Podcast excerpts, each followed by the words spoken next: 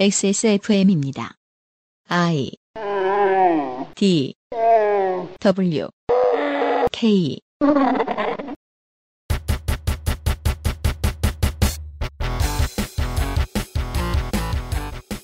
박근혜 정부의 최순실 등 민간인에 의한 국정농단 의혹 사건 진상규명을 위한 국정조사특위 청문회 기록실 청와대의 사법부 사찰, 언론 탄압, 그리고 정유라 부정입학 및 학사 뒤봐주기 논란 등이 다루어진 청문회 넷째 날을 정리해 드리겠습니다.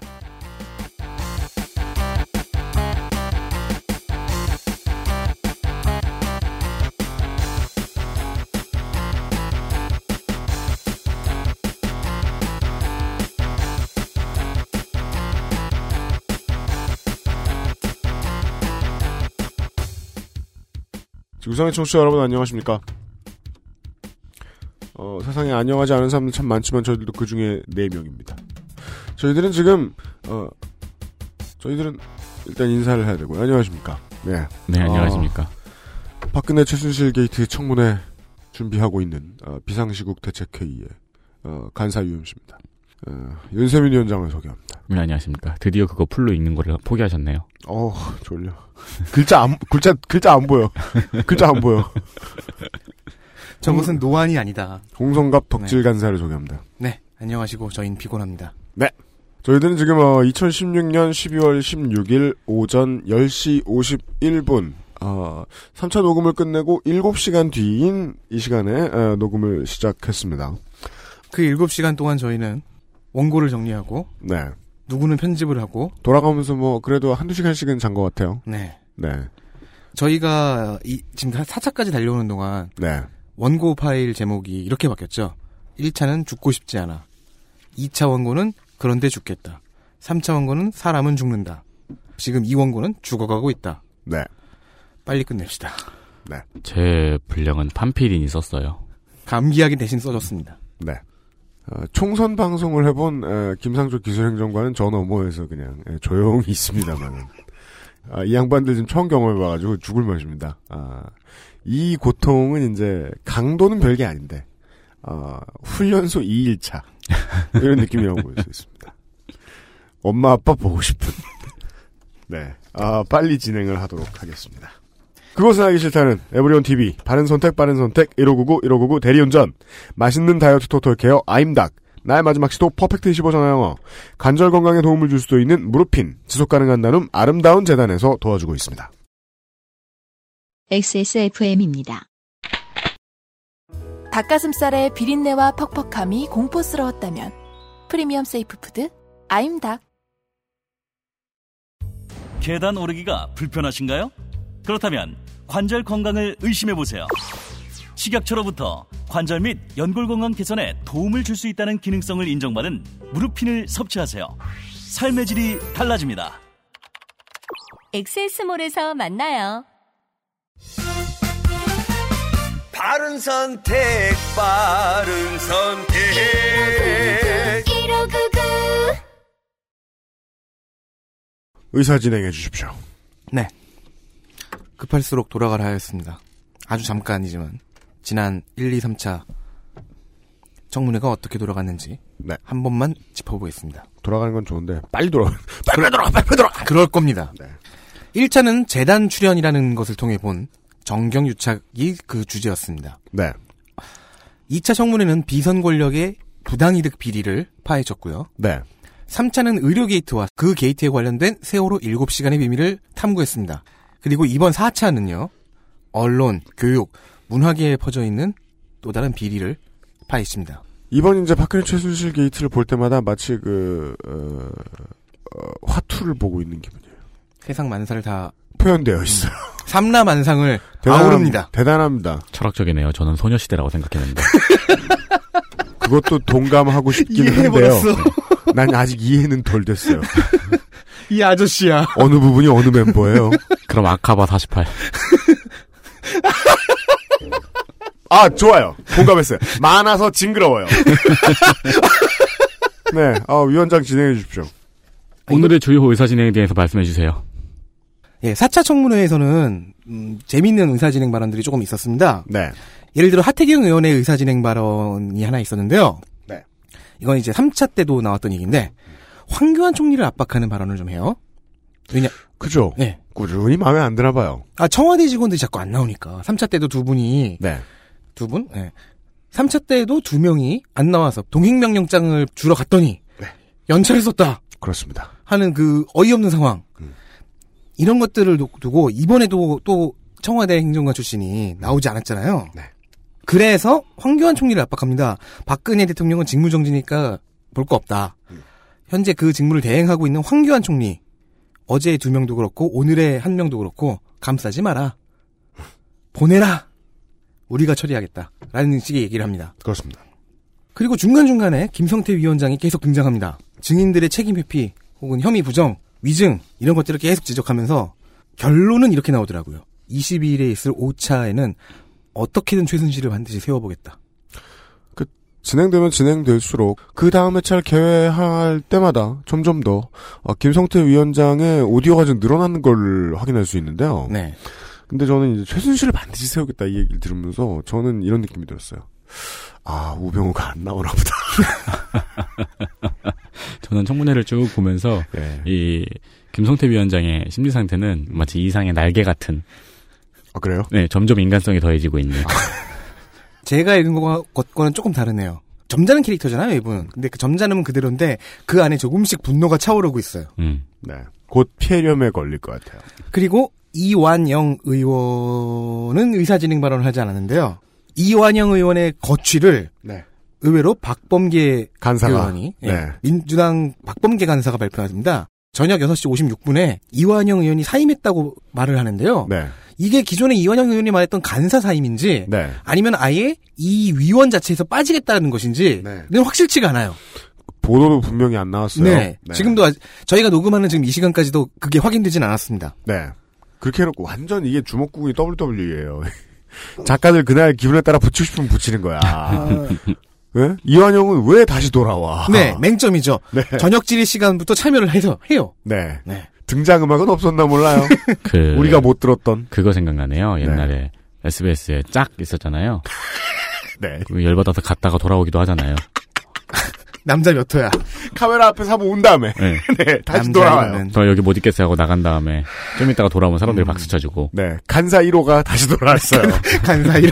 네. 하지만 이제 간사는 아닙니다. 간사는 확실하게 사퇴했고요. 네. 아 그리고 박범 민주당 간사 얘기 나와서 말인데. 네네 박범계 의원 경우에 조금 구설수에 오를 만한 행동이 있었습니다. 음. 저녁 질의 시간 중에 이제 김성태 위원장이 잠깐 자리를 비워서 네. 위원장 직무대행을 하고 있었는데 이때 장지원 의원이 증인을 한- 몰아치다가 말이 안 통하고 울분이 터지니까 네.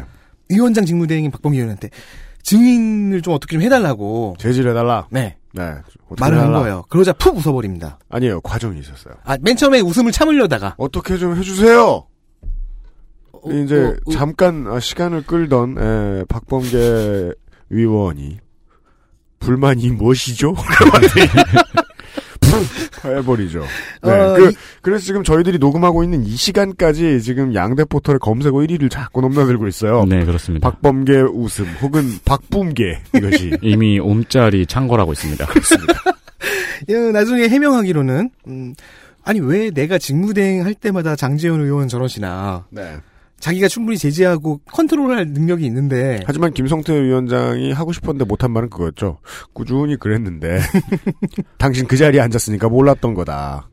그리고 지금 제 짐작인데요. 네. 어떻게 좀 제재해 주세요라고 하는 장재현 의원의 그 모양새가 혼내주세요 형 뭐 이런 식으로 귀엽게 보이지 않았을까? 진위는 모르겠지만 엠팍에 어, 일반 시민이 이거에 대해서 질문해가지고 답변을 받은 스크린샷이 올라오기도 했죠. 네. 혼내주세요라고 해서 박범계 의원이 웃은 건가요? 라고 하니까 장지현 의원이 네 유유라고 했다는 네, 그렇습니다. 그, 그, 휴회하고 돌아와가지고 박범계 의원이 사과했죠. 음. 네. 아니, 존경한다. 그. 엠팍에서 그 시민이 보낸 문자의 스크린샷을 보- 통해서 이제 알 수 있는 거는 장재현 의원도 별로 감정이 상하거나 그런 건 아니었다. 다음 얘기합시다. 마무리 발언 때 김경진 의원이 말한 것이 조금 의미심장합니다. 미르와 K 미르 재단과 K 스포츠 재단에 들어가 있는 예산 800억이 현재는 붕 뜬 상태다. 800억이 붕 떴다. 앞으로 이 자산에 대한 소유권 분쟁이 일어날 것을 예상하더라고요. 네. 사실 이것은 증인 중에 이석수 증인도 예측한 것입니다. 네. 따라서 이를 국고로 회수할 수 있는 음. 어, 행정적 법적 방안에 대한 국리가 필요하다라고 네. 말 듭지었습니다. 사실 800억 아까운 돈이죠. 지금 당장은 중요하지 않은 얘기인데요. 그 저는 김경진 의원 국민의당의 김경진 의원 얘기하니까 그 4차 청문회가 이제 산회를 하기 직전에 어 위원장이 비치고 카메라에서 위원장 샷에서 잠시 김경진 의원이 다가와서 위원장의 귀 속에 대고 블라블라 블라블라 했는데 보신 분들 중에 들으신 분들도 있었을 것 같아요. 두고두고 법적으로 문제가 될 수 있는 어쩌고 김경진 의원이 얘기를 하는 거예요. 음. 듣더니 그냥 산회했어요. 위원장이. 음. 어 무슨 얘기였는지 조금 궁금하더라고요. 아 뭐 그건 뭐 그 이 얘기였을 수도 있고 다른 것이었을 수도 있고. 뭐 앞뒤를 알 수 없으니 중요하진 않습니다. 네. 네, 아무튼 어 출석 증인과 불출석 증인을 어, 정리를 하고 시작을 하겠습니다. 네. 네. 아, 그 전에 김영진 의원 그 발언이 마무리인 줄 알았는데, 그래가지고 김성태 위원장이 이제 청문회를 끝내려고 하자, 윤소아 의원이 손을 번쩍 들더니, 네. 내가 남았는데 왜 끝내냐? 나 보이시죠? 그죠? 네. 그 그 영어식 의원이- 표현이죠. 네. I'm here 혹은 I'm here. hello. 네. 출석 및 불출석 증인.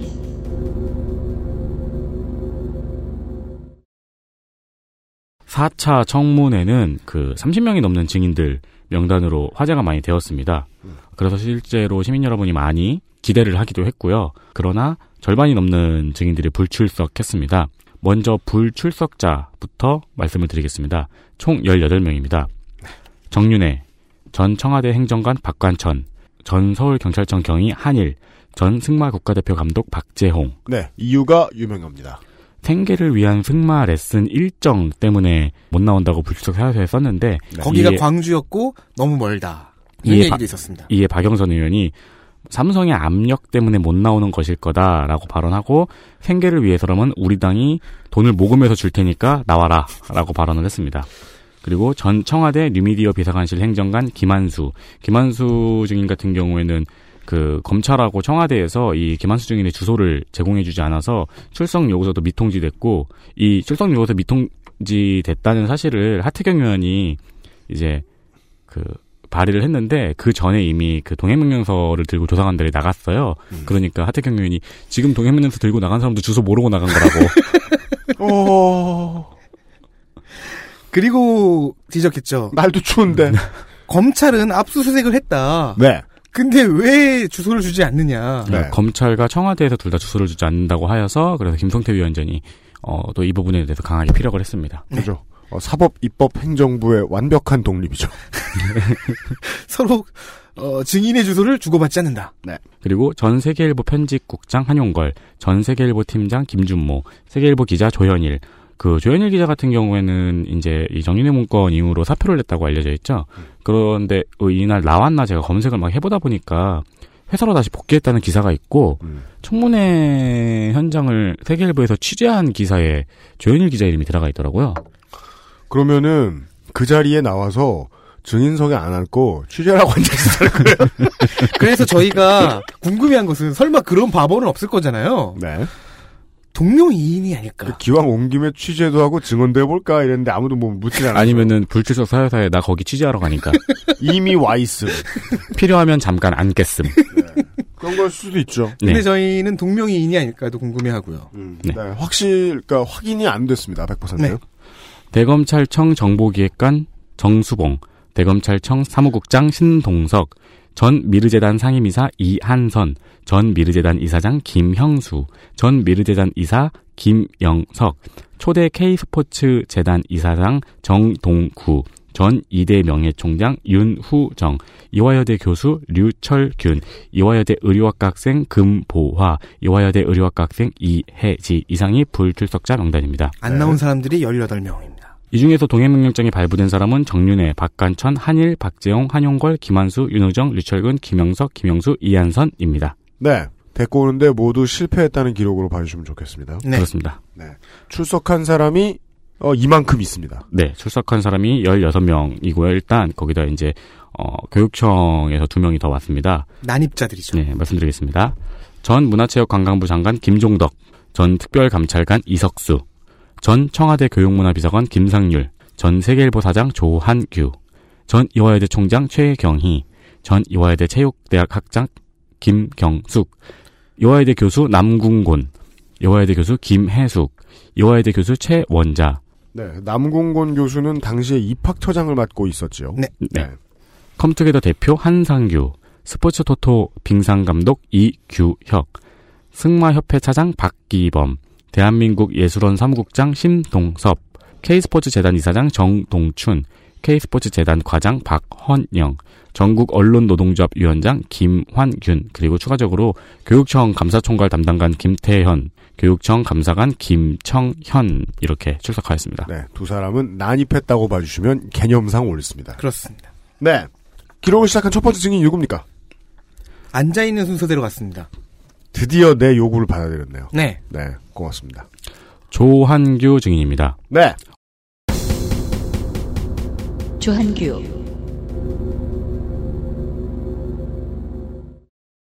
오십오 년생이고요 음. 전남 순천 출신입니다. 네. 경희대 영어영문학과를 졸업하고 연세대 행정대학원 석사, 경남대 대학원 정치외교학 박사, 어, 91년도에 세계일보에 입사를 했고요. 이후 정치부 부장, 논설위원, 편집국장, 전문위원, 방통위 심의위원, MBN 해설위원 등 착실하게 올라갔습니다. 그러다가 13년 10월 제14대 세계일보 사장으로 취임하였습니다. 그런데 14년 11월 28일에 정윤의 국정 개입 의혹을 세계일보 머릿기사로 보도하였습니다. 네. 본인이 취재했다고 본인도- 청문회에서 네, 본인도 취재에 참여했다고 얘기해요.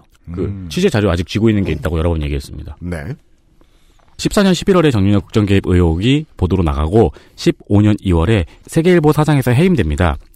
아직 자녀 임기가 19개월 남아 있었는데 2월 27일 날 주주총회에서 해임이 결정됩니다. 네.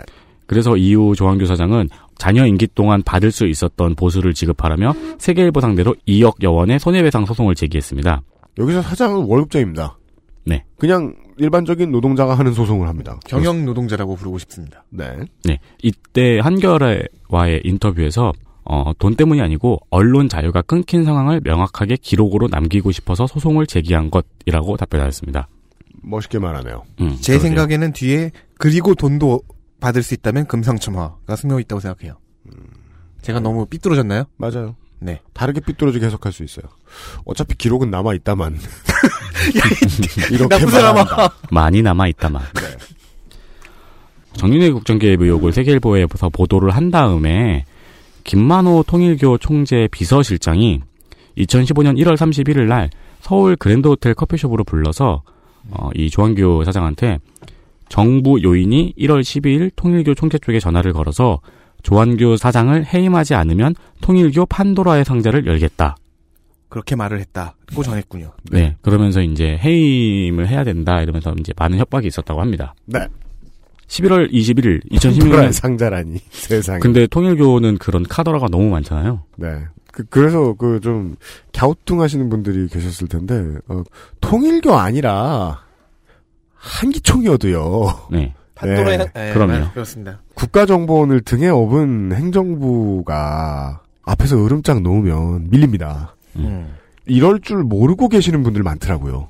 어, 올해 11월 21일에 TV조선 오마이뉴스에 출연을 해서 목숨 걸고 공개할 8개의 문건이 더 있다고 밝혔습니다. 그리하여 조한규 고양이설, 왜요? 목숨이 아홉 개다. 나인 아. 라이브즈. 하나 공개할 때마다 하나씩 건다. 아, 네. 아, 아.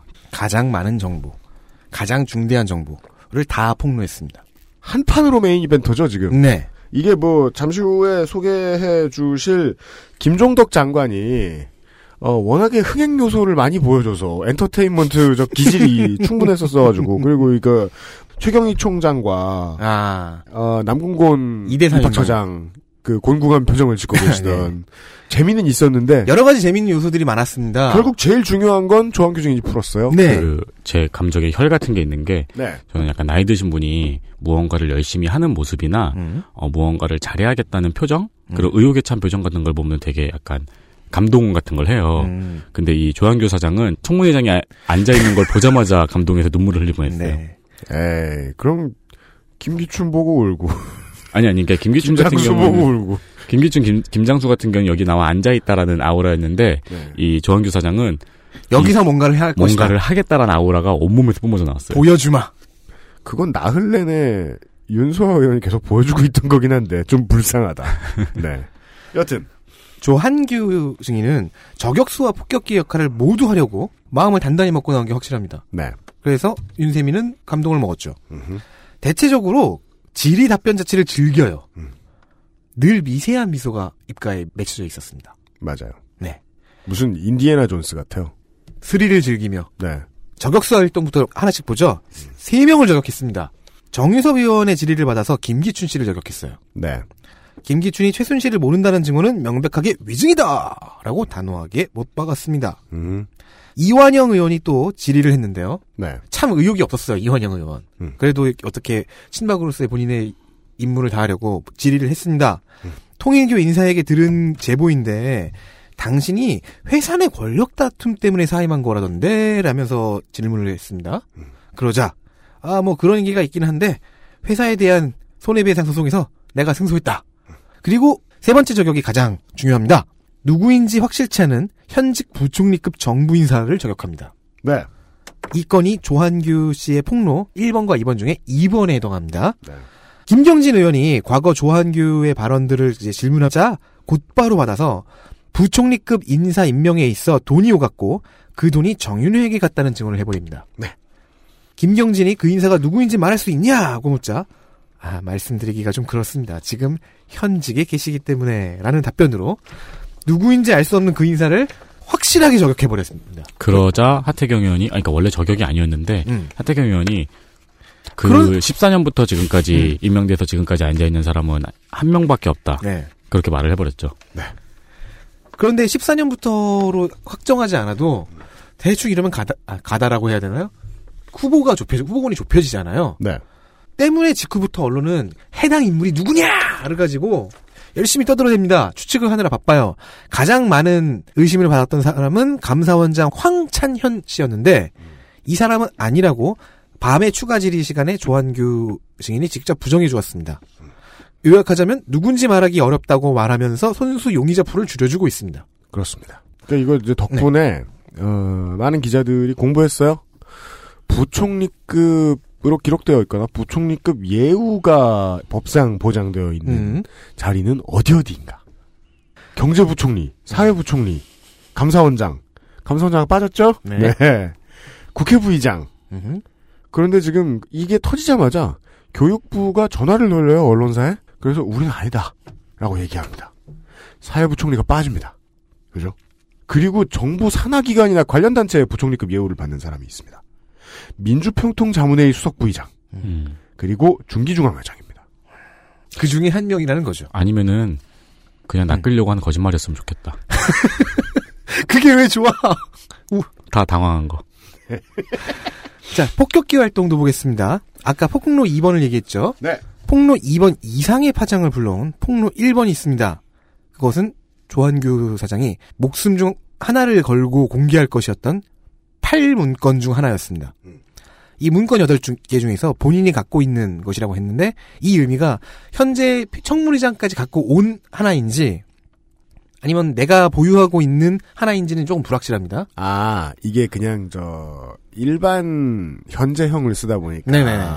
지속적인 상태인지 네. 현재 진행형인지 제가 갖고 있는 거 까겠습니다라고 했는데 네. 어쨌든 이 문건은요 사법부 인사에 대한 박근혜 정부의 사찰 결과가 들어 있었습니다. 네, 이게 지금 저희들 녹음하고 있는 2016년 12월 16일에 주요 일간지 헤드라인이죠, 지금. 네. 네, 사법부를 행정부가 사찰했다. 양승태 대법, 대법원장의 일상생활 사찰 보고가 이 안에 들어가 있어요. 정말 너무 깨알 같아. 아, 그니까, 아니, 깨알 같다는 건 아무것도 표현해주지 않지. 네. 어, 너무 티피컬해요. 등산을 좋아해서 주말마다 올라가는데 대법원장 휘하 지역원들은 이게 불만이다. 이게 사실 대법원장이라고 표시하지 않죠? 뭐, 한국의 모든 보스잖아요. 네. 그리고 춘천지법원장의 관용차 전용 등의 사소한 비위 사실. 아니 그 이게 나쁜 짓이죠. 비위 사실이에요. 비 네. 그런데 너무 사소하잖아요. 근데 그러면서 그런 이야기를 했어요. 이렇게 일상적인 등산 같은 문건이 대회비로 분류되어 있다는 것 자체가 네. 사찰이다. 사찰이란 증거다. 그런 발언을 했습니다. 맞아요. 일상생활 그리고 사소한 비위 사실. 그리고 여기에는 소설가 이회수 씨에 대한 사찰 자료도 있다고 하죠. 왜 그랬을까요, 요새? 그러게요. 그 트위터에서 빠워 있으니까. 이제 없잖아요. 그죠? 네. 트위터 초창기에 수년간 1위였잖아요. 우리나라 트위터에서 핫한 인간. 음. 1위였잖아요. 그렇기 때문에 사실 트위터를 통해서 사람들에게 메시지를 전파하거나 어떤 뭐 선동이라 선동이랄까 음. 그런 것들을 선도 혹은 선동. 음, 그런 것들을 할 수 있는 가장 위험인물로 정부에서 옛날부터 주목을 많이 했었죠. 음. 그니까요. 얼마나 늦은 거야. 그죠? 아, 조한규 씨는 이를 이 사찰을 부장판사급 이상에 대한 사찰로 해석합니다. 즉 달리 말하면 이회술 씨를 부장판사급 이상으로 보신 거네요. 이이 얘기가 이해훈 지- 의원의 질의 시간에 나왔는데요. 그래서 이해훈 의원을 비롯해 여러 의원들이 아 그럼 그 문건을 자료로 제출해달라라고 요청을 하니까 네. 굉장히 간지나게 지금 갖고 왔습니다. 면서 곧바로 제출해버립니다. 그니까, 가제트예요 도- 아니면 도라에몽. 네, 손가락은 없지만 지금 가져왔습니다. 그래서 아니 그러니까 그래서 아까 요 앞에 말씀드린 그 의문이 풀린 거예요. 일반 현재 상태가 아니라 현재 진행형이었던 거예요. 그러니까 이제 갖고 온 거 하나 있는데 덕질인이 왜 이 말을 했냐면은 네. 어, 처음에 얘기할 때 본인이 갖고 있는 문서라고 했을 때 지금 갖고 있다고는 아무도 생각하지 않았거든요. 그렇죠. 집에 있겠지라고 생각을 했는데 그 갖고 오니 내가 지금 가지고 있는 네. 어, 조한규 증인과 조한규 증인에게 질의를 한 위원들은 하나같이 이 문건을 작성한 주체를 국정원으로 추정합니다. 왜냐? 국정원 문서 특유의 워터마크가 있어요. 복사하면 등장하는 게 있거든요. 네. 그리고 파기 시한이 명시되어 있는 특징 때문입니다. 그렇습니다. 그래서 이게 지금 어, 국정원 거일 거라고 생각을 했기 때문인지 모르겠는데 아, 김성태 위원장이 처음에 이런 문건이 있습니다. 라고 이제 카메라 앞에 들어보인 다음에 근데 공개를 하면 안 됩니다. 쓱 내리죠. 아차 1초 뒤에 이렇게 이렇게 내리죠. 그, 그, 그 옛날 동고동락에서 철거방 게임 있잖아요. 아니 나 그 본지 15년은 된 것 같은데. 결국 국정원 비보고 양식으로 파악되었다고 마무리 발언쯤에 거의 마지막 발언쯤에 질의 시간쯤에 그 폭로가 됩니다. 그렇습니다. 어, 위원들 조한규 증인 모두가 한 목소리로 이는 삼권 분립을 해치는 심각한 위헌이자 국기 문란 행위라고 지적했습니다. 옳습니다. 그리고 이 문건 덕에 나머지 7개 문건의 내용도 호기심을 끌게 되었죠. 그렇죠. 다만 조한규 증인은 질의 중간에 사법부 사찰 문건 이게 8개 중 가장 강한 내용이라고 시사하긴 했습니다. 그 확실히 그 이 사람도 쇼가 뭔지 알아요. 아, 임팩트인 것, 인 것부터 네. 다음번이 더 세다고 했다가 무슨 욕을 먹을지 아는 거예요 지금. 그렇죠. 네. 본인이 떠나게 된 세계일보에 대한 폭로, 동시에 언론인으로서의 안타까움도 좀 표현을 합니다. 정윤의 문건 보도 이후에 자신과 자신 회사에 사퇴 압박이 들어올 당시 회사 경영진들에게 가해진 압박에는 통일교의 판도라 상자를 거론하는 압력이 있었다고 증언했고요. 정윤의 문건과 기타 8가지 문건을 입수한 경위에 대한 질문에 취재원과 취재 기자를 보호하기 위해서인지 자세한 답변을 회피하더라고요. 어, 저는 이거 보고 아 이건 보호용 답변이구나라고 생각을 했습니다. 음흠. 뭐 저만의 생각일 수도 있겠지만요. 또한 자신의 취재가 스스로 생각하기 약간 미흡한 부분이 있다고 자기 비판을 하는 모습도 보여줘요. 네. 맞아요. 어. 그래서 심층 취재가 들어가야 할 타이밍에 어 그러지 못했다. 그 이유는 그 타이밍에 제가 회사를 나가야 됐었어요. 라고 말을 하시더라고요. 어 나름 언론인의 위상을 뽐냈습니다. 그렇습니다. 또한 자신이 물러난 이후에 세계일보의 태세가 변신해서 최순실에게 우호적인 최순실 독일 인터뷰를 게재한 것에 대해 상당히 안타까워했습니다. 세계일보를 딱히 챙겨보시지 않는 분들이 더 많을 거예요. 근데 이제 계속 이렇게 세계일보 그- 비하다. 아니요. 세계일보는 이렇게 생각할 거예요. 그 알씨를 듣는 사람이 세상에 어딨냐. 어, 세계일보의 변화를 보고 있으면 규모가 작아서 그렇지 MB가 MBC, KBS 바꿔놓은 거하고 비슷한 성과였습니다. 네. 음, 음. 네. 그 얼마나 뿌듯했겠어요, 청와대는. 그리고 예능적인 면에서는 조한기 사장과 박범계 의원과의 합의 일품이었습니다. 이게 왜, 왜 그러냐면은 그 지금 첫날, 둘째 날, 셋째 날 우리가 여명숙 씨, 주진영 씨 이런 이제 헬퍼들이 나왔는데요. 힐러들이 대왕이죠 지금. 조한규 이- 씨가 음, 네. 네 박범계 의원과의 합, 합이 나오고 있을 때, 어, 함- 저와 함께 점심을 먹고 있던 유면상 PD의 해석에 의하면, 박범계 목사와 열성적인 청중. 맞아요. 믿습니까? 예, 그렇습니다. 뭐 이런. 근데 믿습니까는 길잖아요 리듬감이. 아, 이 사법부 사찰 문건에 관해서 박범계 의원이 내용 정리를 해서 물어보고 조한규 증인이 그 정리를 긍정해주는 형식의 리드미컬한 질의응답 파트가 있었습니다. 이런 식이죠. 이러 이러 이러한 게 맞습니까? 맞습니다. 이러 이러해서 이런 겁니까? 그렇습니다. 예시쇼? And you don't stop. 그런 겁니다. 네. 이 맞습니까 부분을 믿습니다로 바꿔도 음. 이면상 PD님의 말이 맞습니다. 맞아요. 젊었을 때 스눕독과 닥터드레 같았어요. 네. 네. 그러니까 밤 시간 이제 정리 발언에서 김성태 위원장도 이제 그 자찬하는 이날의 성과를 자찬하는 발언을 했습니다마는 조한규 증인의 이 폭로들 까인 것만으로도 지금 네 번의 청문회 동안 고생했던 게 지금 보상을 꽤 받았다. 저는 그렇게까지 평가할 수 있을 것 같아요. 네. 네. 이런 인물이 있었고요.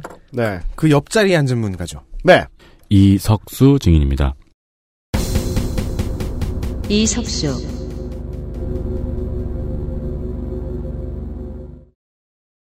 63년에 출생하였고요. 81년에 상문고를 졸업하였습니다. 그리고 86년에 사법시험에 합격하였고 87년에 서울대 법과대학에서 학사와 석사 과정을 지냈습니다. 이후 대구, 인천, 서울, 부산 등을 오가면서 검사를 했고요. 그게 보통 검사가 하는 일이죠. 네. 네. 그리고 99년에 국방대학원 안보과정을 졸업하였습니다. 영화 말죽거리 잔혹사의 캐릭터인 이석수 반장의 모델이라고 하네요. 이름이 같죠? 그 말죽거리 잔혹사의 감독인 유아 감독과 고등학교 동창이었는데 유아 감독이 그 자기 책임감이 강하고 공부 잘하는 반장을 떠올리면 이석수가 떠오른다. 진짜요. 네. 그렇게 인터뷰에서 얘기를 했어요. 그리고 2015년 3월부터 8월까지 초대이자 그리고 지금까지로는 유일한 특별감찰관으로 발탁되어서 미르와 K스포츠 재단 내사를 시작해 우병우 내사를 진행하였습니다. 네. 특별감찰관이라는 것은 박근혜 대통령의 대선 공약으로 대통령의 친인척 및 권력형 비리를 예방하고 강력하게 대처하겠다는 의지로 2014년 6월 19일에 시행된 제도입니다. 특별감찰관법 1조 1항을 읽어보면은 이 법은 대통령의 친인척 등 대통령과 특수한 관계에 있는 사람의 비위행위에 대한 감찰을 담당하는 특별 감찰관의 임명과 직무 등에 관하여 필요한 사항을 규정함을 목적으로 한다라고 적혀 있습니다. 네. 어떻게 쓰려고 계속해서 부렸는지는 모르겠지만 이러한 의도로 만들어졌다는 걸 알려드립니다. 네, 그렇습니다. 그리고 만들었더니 기능을 했죠. 기능을 하길래 없애버렸어요. 왜냐면 기능의 목적이 본인이었기 때문이겠죠. 네. 그러니까 이런 거 만들었다는 것 자체로 그냥 생생내려 그랬는데 기능을 해버린 거죠. 그렇습니다. 2016년 8월 18일 직권 남용, 탈세 및 배임 혐의로 우수석에 대한 수사를 검찰에 의뢰했습니다. 그리고 8월 19일 감찰 내용을 기자에게 유출했다는 혐의를 가지고 청와대가 강하게 반발했습니다. 음. 그러자 이석수 특별감찰관은 사퇴해야 하나요? 의혹만으로는 사퇴하지 않는 것이 이 정부의 방침 아닙니까? 라고 어, 말하면서 청와대를 비꼬았죠. 음흠. 8월 29일 휴대전화와 업무일지, 사무실, 집무실 등의 모든 직기들을 압수수색을 당하고 어, 사표를 제출하였습니다. 견디지 못했습니다. 네. 어, 4차 청문회에 이렇듯 야당이 어렵게 모셔온 인물들이 네. 많이 나왔습니다. 어, 이석수 증인 역시 음. 조한규 증인과 비슷하게 전체적으로 매우 유쾌하고 명랑해 보였습니다. 딱히 쥔재가 없거든요. 이 자리를 너무 즐기고 있어요. 네. 아니 뭐 이재용 증인하고는 마음이 다를 거 아니에요. 그 문장의 주술 구조가 굉장히 잘 맞춰져 있는 훌륭한 언변을 보여줬고요. 그러니까 능력이 있어서 잘린 사람이잖아요. 그렇죠. 네. 그 언변을 보면 당장 토크쇼 등판도 가능한 수준입니다. 네. 그리고 멘탈 쪽으로도 그리고 답변용으로 준비해온 자료 양쪽 무드로 매우 준비가 잘 돼 있는. 그리고 사람 마음이라는 게 네. 내가 좀만 잘하면 되게 멋있어 보일 자, 멋있어 보일 자리라는 게 뻔한데 맞아요. 그런 자리에서는 뭘 못하기가 어려워요. 뭐 그래도 못하는 사람 많이 있긴 하지만 이게 오늘은 그다지 헛발질한 사람 없어요. 네. 일단 그렇게 문장을 잘 뽑아내는 네. 좋은 카피라이팅 능력이 있다, 있다 보니까 음. 만약에 이게 예능이었다면 제작진들이 굵은 자막을 빵빵 때려줬을 만한 네, 상황 요약용 문장을 잘 말했, 말했습니다. 그렇습니다. 미르재단 K스포츠 재단 내사를 설명할 때는요. 음. 어, 이 재단 설립 과정을 보니까 뒷감당을 어떻게 하려고 하는지 그렇죠. 또 이게 유경재단이나 일회재단하고 비슷한 논리 구조를 가지고 있는 게 아닐까 하는 의심을 가졌습니다. 네. 와 같은 좋은 문장, 어록 형태로 남기 남기 좋은 문장을 음. 여럿 말 했습니다. 그리고 이제 그 어감을 한번 다시 들어보시면 프리스타일을 잘한 게 아니에요. 많이 생각해본 말들입니다. 음. 네. 네, 저는 그런 인상을 아, 받았습니다. 머릿 속에서 써둔 네, 윤소아, 김경진, 박영선, 이혜훈 등 여러 의원들이 던진 질문에 대한 답변을 모아보자면 손쉽게 재단과 우병우를 대상으로 한 내사의 스토리와 당시 그의 소회를 알 수가 있습니다. 조립해보죠. 네. 어, 먼저 윤소아 질의 때 나온 이야기입니다. 재단 내사를 시작하게 된 첩보를 받았다. 음. 근데 그 첩보로는 모금이 자발적이 아니었다. 음. 다들 압박이라고 시사했다. 그리고 김경진 의원이 그 다음에 한 질의에서 다음을 이어갑니다. 음. 어, 나는 SNS로 기자와 대화한 적이 없었다. 그런데 조선일보 기자에게 보냈다는 SNS가 MBC에 의해 보도되며 피사실 공표 얘기가 등장했다. 음. 이것 때문에 아, 결국 그 압박을 버티지 못하고 사표를 내게 됐는데 이 사표 수리가 차일피일 미뤄지다가 국정감사 직전에서 수락이 됐다. 그죠. 이것도 이석수 증인 본인이 딱 짚어주지 않았으면 네. 보이지 않았을 맥락이에요. 그것 때문에 국정감사에 기관 증인 자격으로 출석 요청을 해놨는데 네. 갑자기 국정감사 직전에 잘려버리니까 사- 국감에 나갈 수가 없게 됐다. 그 기관 자격, 증인 자격으로 가. 응, 자격이. 갑자기 바뀌니까요. 네. 그래서 국감 증언이 사실상 무산되었다. 네. 이것은 아마 특별 감찰실에 국정감사 증언을 막으려는 의도가 있던 게 아니었나 생각한다. 음. 그리고 또, 또 시간이 지나서 박영선 의원의 질의 때 사표를 낸 이유는 이렇다. 우병우를 수사하니까 청와대에서 국기문란 블라블라 하면서 자택과 사무실을 압수수색했고 휴대폰과 업무 일지를 다 뺏어갔다. 그래서 포기했다. 어쩔 수가 없었다. 그리고 이해훈 의원의 질의가 또 돌아오자. 조사를 방해당한 것, 그걸 이제 와서 생각해 보니까 미르 K 스포츠 재단에 대한 수사가 굉장히 걱정됐던 것 같다. 지금 생각해 보면 이제 감찰 당시 찾았던 사실관계는 지금 보면 초보적 수준이었다. 실제로 내용을 증언할 수 있는 사람은 얘기를 하지 않았고 오히려 옆에서 본 사람들이 더 많이 얘기하는 상황이었기 때문에 결정적 증거를 잡지 못했다. 그래서 이 내사 진행 상황을 완전히 공개했을 때의 결과를 장담할 수가 없어서 적극적인 행동을 주저했다. 네. 여기에 숨어 있는 데- 문장이 그거죠. 내가 이렇게 생각했는데 피의 사실 공표를 했다고? 그리고 하태경 의원의 질의 상황에서 이러이러한 사정들 때문에 정윤의 문건 수사가 부실했던 것 죄송합니다. 실제로 이 얘기를 그러니까 그 하태경 의원 측이 대놓고 도와줬준 포인트라고 저는 생각을 해요. 이 말을 반드시 해야 했거든요. 이석수 씨는. 그리고 지금 윤 시작한 시작 부분인 윤소아 의원 질의 부분부터 마지막인 하태경 의원 질의 부분까지를 쫙 이어봐요. 하나의 논설문입니다. 네. 이 상황을 설명하는 연설문이에요. 음. 연설문이기도 하고요. 나를 왜 잘랐나? 나는 뭘 하고 있었나? 나는 얼마 정도 했다고 스스로 평가할 수 있는가? 이것을 제가 시간 순서를 섞어서 편집한 게 아닙니다. 음. 시간 순서대로 나열한 거예요. 근데 완결성이 있습니다. 즉, 뭘 물었든 자기 하고 싶은 얘기로 연결시켰다는 뜻이죠. 맞습니다. 그, 리고 그게 다 연결될 수 있도록 만들었다는 겁니다. 네. 언제나 생각하고 있었다는 얘기죠. 음. 굉장히 명쾌하고 편안하게 답변하는 한편 사실상 의원들이 자기 PR 시간으로처럼 활용하는 질문 형태가 있죠. 네. 답정너 질문. 그렇습니다. 이러 이러 이러 이러 이러 이러한데 당신은 어떻게, 생각합니까? 수가 있습니까? 그러면은 아 거기에도 성실하게 답해 줍니다. 네 지금까지 소개해드린 이 두 명이 맞습니다 이러면서 어 네, 그렇네요. 손뼉을 쳐줍니다. 하지만 이렇게 친절한 이석수에게도 위기가 찾아옵니다. 박범계 의원이 김영한 비망록에 이석수가 박근혜를 좋아한다고 나와 있다라는 갑자기 뭔가 이상한 질의를 했습니다. 네. 그때 이석수 증인은 당연히 응? 하는 표정을 지었고요. 이렇게 말씀드리면 청취자 여러분 머릿속에 상상이 갈지 모르겠는데 뭔가 되게 황당할 때 음. 볼에 바람을 넣고 눈을 동그랗게 뜨는 표정 있잖아요. 네. 그런 표정이 잠깐 지나갔어요. 당황한 박범계 의원이 어 대통령으로서라는 단서를 달았지만 네. 단호하게 부정했습니다. 아니라고요. 네. 아, 아니다 이렇게 얘기를 아니다 이 양마야. 그런 그런 식이었습니다. 네, 제가 볼 때는 박범계 의원의 사랑의 작대기가 실패했다. 그러니까 이게 무리수였죠. 너는 대, 통령을 좋아했는데 대통령한테 배신당한 거지? 라는 말을 하고 싶었는데, 그 자체가 까였죠. 네. 앉은 순서대로 지금 오늘은 알려드리고 있어요. 증인들의 이야기들을.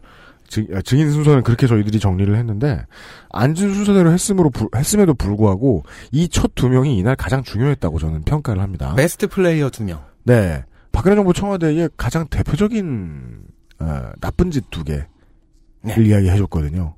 상권 분리 국가에서 하면 안 되는. 네. 이 두 사람을 먼저 추천을 해드리다시피 했고요. 예. 광고를 듣고 돌아오겠습니다. XSFM입니다. 무르피는 관절 및 연골 건강에 도움을 줄 수 있는 건강기능 식품입니다. 관절의 불편함 개선, 관절 구성 성분 제공, MSM과 속단 등 복합 추출물이 함유되어 있으며 당신의 관절 건강에 도움을 줄 수 있습니다. MSM의 인체 적용 시험 결과 12주 섭취 후 관절의 통증, 뻣뻣함, 운동 기능이 뚜렷하게 개선됨을 확인하였습니다. 평소 관절이 불편한 부모님이나 운동을 많이 하는 분들 또는 무릎을 많이 사용하는 모든 분들께 권합니다. 엑세스몰에서 만나요. 10분으로는 부족합니다. 당신의 실력을 충분히 높일 수 있는 최적의 시간. 25분간의 전화 영어.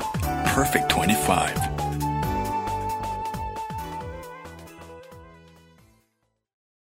그 옆에 앉아 있던 사람으로 넘어가겠습니다. 김상률 증인입니다. 김상률,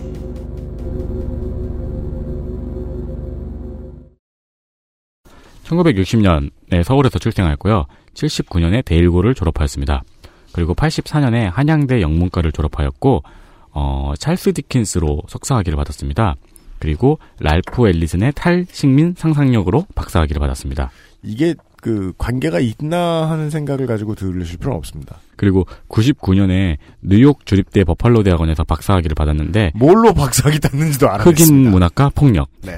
이건 윤세민 위원장이 피곤해서 어, 자를 거를 자르지 않 자르지 않았다는 거죠. 다 터는 중이에요 네. 지금. 아니요 그 영- 관계가 있어요 그리고 2000년에 숙명여대 교수가 됩니다 어, 당시의 연구 영역도 에드워드 사이드 등 탈식민주의, 미국 흑인 소수자 문학 등 비주류 분야에 집중을 하였고요. 네. 2006년에는 KTX 여성, 여승무원 비정규직 사태가 있었죠.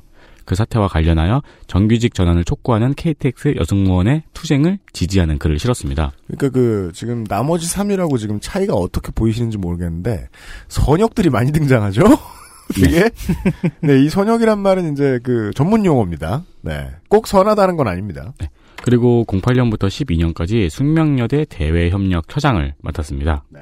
14년 11월에 청와대 대통령 비서실 교육문화 수석으로 임명이 됩니다. 어, 근데 이 그 진보적인 정치적 성향에 많이 알려져, 알려져 있어서 말이 좀 많았습니다. 여기 앉아있던 하태경 의원은 김성률의 2005년 저서 차이를 넘어서 탈식민 시대의 미국 문화 읽기에 대해서 이 당시에 14년 이 당시에 얼치기 반미주의자라는 비난을 한 적도 있었습니다. 왜냐하면 하태경은 가장 극렬한 반미주의자 출신이니까요.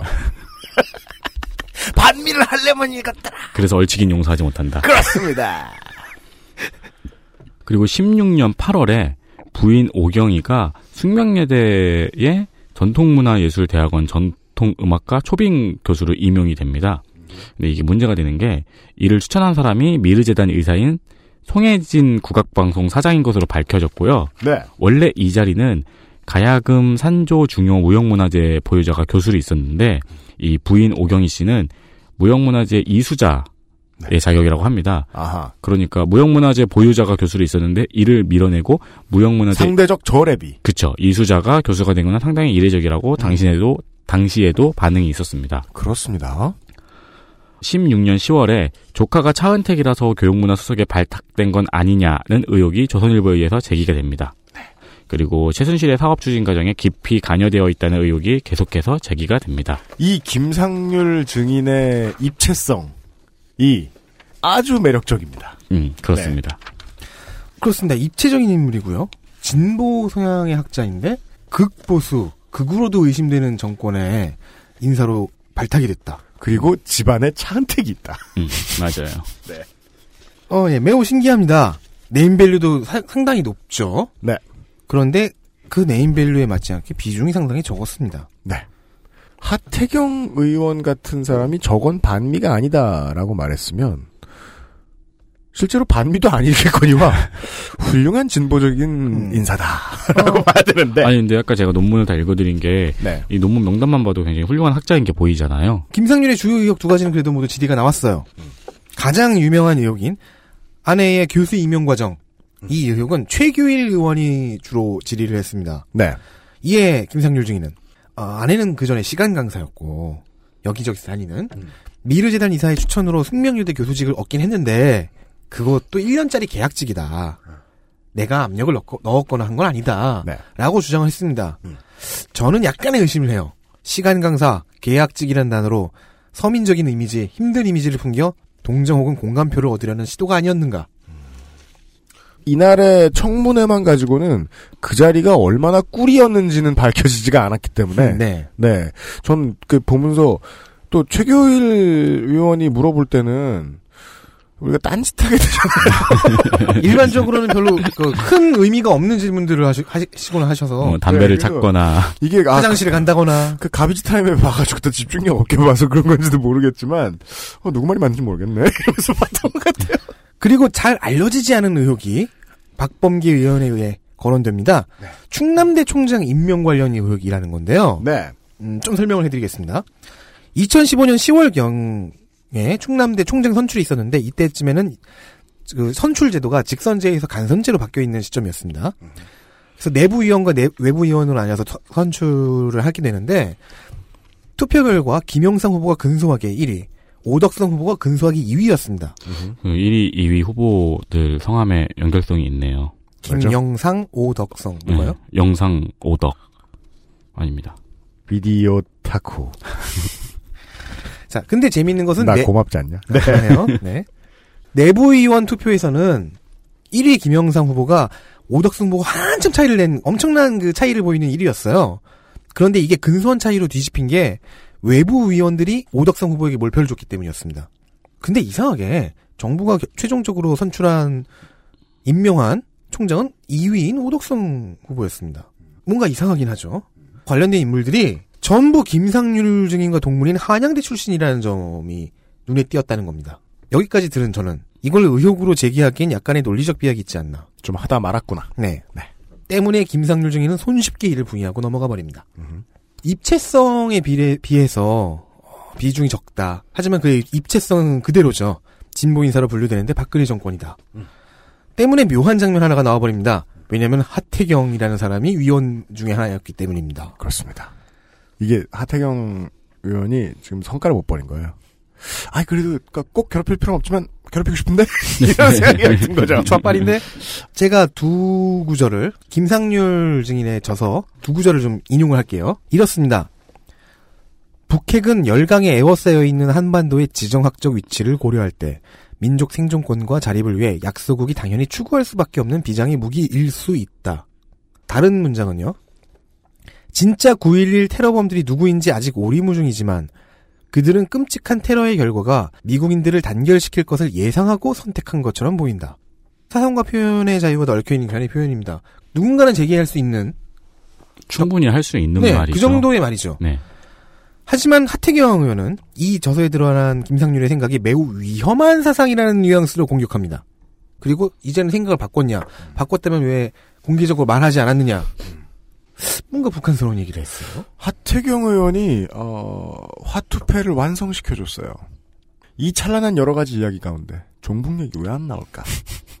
그리고 다시 한번 깨닫게 해주죠. 종북몰이를 가장 좋아하는 사람은 출신이 뭘까? 물론 여기 이 발언들에서 종북이라는 단어는 한 번도 등장하지 않습니다. 그리고 제가 쭉 거- 계속 지켜보면서 들- 들었던 생각은 아 지금 저 화법을 다르게 쓰면은 정말 괜찮았을 텐데 훌륭한 공격이었을 텐데라는 생각밖에 안 들었어요. 하태경 의원이 택할 수 있었던 선택지는 이거죠. 보수는 아니, 지금 정부는 보수를 표방한다. 네. 그럼 보수 인사들을 모으는 게 맞지 않느냐? 음. 당신은 색깔이 어울리지 않는다. 네. 어울리지 않고 뽑을 뽑힐 것 같지 않은데 음. 왜 뽑혔냐? 차은택 때문 아니냐로 몰고 갈 수 있었다는 거죠. 음, 그런. 저는 그렇게 가는 게 훨씬 깔끔한 논리 구조였다고 생각하는데 어 우리는 이 청문회 동안 보여줬던 하태경 의원의 전투력 때문에 네. 그의 평소 라임이 종북물이었다는 점을 잠깐 잊고 있었던 것 같습니다. 그 본인이 너무 튼튼한 거 보면은 네. 잠깐 헛발질 할 수 있어요. 네. 특히나 저 요 문장에서 민족 생존권, 민족 막 이런 단어 들어갔어요. 음. 갑자기 정신이 잃었을 수 있어요. 너무 좋아서. 네. 네. 그 다음, 예, 증인 보죠. 정동춘 증인입니다. 네. 정동춘,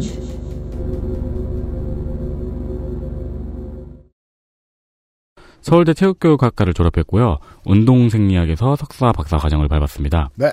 운동기능회복센터라는 스포츠 마사지 센터를 운영하였는데요. 이게 언론에 그냥 스포츠 마사지 센터 운영, 최순실 이 센터 5년째 단골 이런 식으로 나가니까 많은 사람들이 무슨 음란 퇴폐 마사지 센터인 것처럼 알고 있다고 스포츠 마사지 센터. 그러면서 이제 뭐 정정보도를 요청하기도 했고 그분에 대한 아, 그 부분에 대한 억울함을 많이 피력하기도 했습니다. 네. 2015년 5월에 K스포츠 재단의 2대 이사장으로 취임을 했다가 9월 29일 사퇴합니다. 그리고 없습니다. 그냥 네. 일반인이에요, 이분은. 그럼 그래 보입니다. 하지만 청문회에서 뭐 비중이 없던 건 아닙니다. 네. 이 사람에게 가장 많이 들어왔던 질문 중 하나는 안종범, 최순실과의 관계입니다. 그럼 뭐 이런 식으로 대답했습니다. 최순실과의 교부는 5년 정도. 즉 이거는 최순실이 이 사람의 마사지 센터에 단골로 드나든 기간과 일치하죠. 그렇죠. 안종범 수석과는 통화 다섯 번 정도의 만남 한 번 정도 사이이며 만나서 한 얘기 역시 뭐 이사장으로서 인사한 정도다. 라고만 답했습니다. 답변의 패턴과 태도에서는 그렇게 특별할 게 없어요. 그냥 동네 아저씨 같습니다. 네. 근데 바로 그 점이 음. 그를 특별하게 만들 줄 누가 알았겠습니까? 아 그런가요? 박영선과 안민석입니다. 음. 박영선 의원은 정동춘이 작성한 것으로 알려져 있는 어떤 문건을 갖고 옵니다. 음. 재단 내부 인원들을 대상으로 한 문건인데요. 국조 특 검 대응 지침 자료입니다. 이걸 공개했어요. 재밌는 것은 여기에 새누리당 위원 3명은 파란색으로 표시되어 있고요. 네. 민주당 의원 둘, 즉 박영선과 안민석 두 사람은 빨간색으로 표시가 되어 있습니다. 이것은 아군과 적군을 표시한 게 아니냐? 그렇죠. 덕질 간사가 아, 스캔을 잘한 것 같다라고 지금 지적을 해준 겁니다. 네. 네. 증인들을 이렇게 슥 보다가 아, 저 사람이 구멍 이런 식으로 보려면 좀 경력이 쌓여야 되지 않겠느냐. 계속 설명해 볼게요. 네. 자, 이에 대해서 정동춘은 아 그냥 친박 의원들을 표기한 것뿐이라고 그렇죠. 안 하느니만 못한 대답을 해버립니다. 내가 제일 약합니다. 라고 인정합니다. 어 근데 재밌는 건 이 자료가 굉장히 잘 짜여져 있다는 거예요. 네. 이 문건이 대통령 탄핵소추 진행 절차라는 챕터도 있는데 이 챕터는 즉 앞으로의 경우의 수에 따라서 향후 행동을 어떻게 하- 우리가 해야 할 것인가를 설명하는 파트인 겁니다. 그죠. 재난 대응 매뉴얼이죠. 자, 형식도 깔끔하고요. 내용도 괜찮아요. 이것이 과연 정동춘 당신이 작성한 게 맞냐? 누군가 이 지침 문서를 내려준 거 아니냐? 이걸 요약하면 이거죠. 당신은 컴퓨터 워드 프로세서 같은 거 잘 못 다룰 것 같은 아저씨로 보이는데 네. 당신이 한 거 맞아? 굉장한 무시죠. 그렇죠. 그러니까 오늘 이제 이날부터 조사위원들이 이 전략을 쓰죠. 당신은 몸통이 아닌 것 같은데. 당신은 바보인 것 같은데. 그러니까 그것도 이제 이거를 전략을 쓸 수 있게 된 것도 이런 증인들이 나왔기 때문이기도 하고요. 그 명탐정 코난의 그 장면 있잖아요. 네. 그 여자 주인공 친구 있잖아요. 단발머리 친구. 본지 하루도 오래돼서. 오래돼서. 네, 그 친구 이름이 기억이 안 나는데 그 친구가 이렇게 그 코난 옆으로 와가지고 어 저기 있는 어떤 남자가 나한테 연락처를 물어봤어. 그러니까 코난이 마음속으로 말도 안 돼. 속셈이 있는 거야. 뭐야? 참 웃겨요 코난은. 그리고 맞아. 네. 미쳐가지고. 네. 이런 기분 나쁠 수 있는 지적에 정동춘은 별로 기분 나빠하지 않으면서 네. 아 제가 정치 문외한인데 네. 왜냐하면 준비해온 것 같은 답변하느라 좀 바쁜 느낌이었기 네네. 때문입니다. 이사장을 맡고 나니까 국정농단의 한가운데 있는 재단의 이사장이 된 거였다. 그래서 정무적 판단이 중요하다는 것을 알았고 직원들의 동요를 막기 위해 열심히 만든 거다. 내가 만들었다. 그런데 정치문의안이 뒤늦게 아 이건 정무적 판단이 중요한 자리구나 하고 뒤늦게 공부해서 만들었다기엔 네. 굉장히 전문적이에요. 물론 그걸 이제 그 정동춘 증인의 아, 답변에 근거하여 음? 아, 새누리당 위원 3명은 아, 친박, 아, 박영선, 안민석은 비박 이렇게 구분했다면 그건 맞겠지만 근데 어쨌든 아까 말씀드렸듯이 형식 내용 모두 깔끔하고 훌륭하단 말이죠. 맞아요. 그래서 정동춘 아재 당신이 만들었을 리가 없다라고 생각한 박영선 의원은 이러, 이런 것을 요구합니다. 문건을 작업한 파일이 있지. 그 파일 갖고 주시고 그 파일이 있는 컴퓨터 화면 찍어주시고 네. 그 컴퓨터가 놓인 방의 사진까지도 찍어달라. 네, 안민석 의원은 좀 더 나은 방법을 생각해냈습니다. 네. 이따가 점심시간에 시연 좀 해주세요. 만드는 기능들 다 쓰, 쓰실 수 있는지. 그러니까 이제 그 이 86세대의 정치인들더러 이 총학생회장밖에 안 해본 사람들이 사람 부리는 것만 평생 해보고 사는 사람들이 뭘 아냐 위압적인 꼰대로 사는 것만 알았지 네. 라고 이제 조소하시는 분들이 있어요. 일변 맞습니다. 하지만 지금 안민석 의원의 이 질의 평생 사람 다뤄보고 산 꼰대나 할 수 있는 아주 날카로운 질이죠. 직접 해봤마. 표 하나만 그려봐. 그래도 제가 자꾸 말씀드리는 겁니다. 생각보다 많은 악화가 양화를 구축한다니까요. 폰트 바꿔보고 색깔 바꿔봐. 네. 그거 제일 잘하는 사람으로 알려져 있는 레전드가 누굽니까? 김문수입니다. 폰트 바꾸는 거 말고요. 네. 이름이 뭐냐고도 물어볼 수 있죠. 그러니까 김문수 세대는 이제 윤전기 어떻게 돌리느냐. 네. 음. 네. 물론 이 시연의 결과는 어, 제가 확인을 하지 못했습니다. 죄송합니다.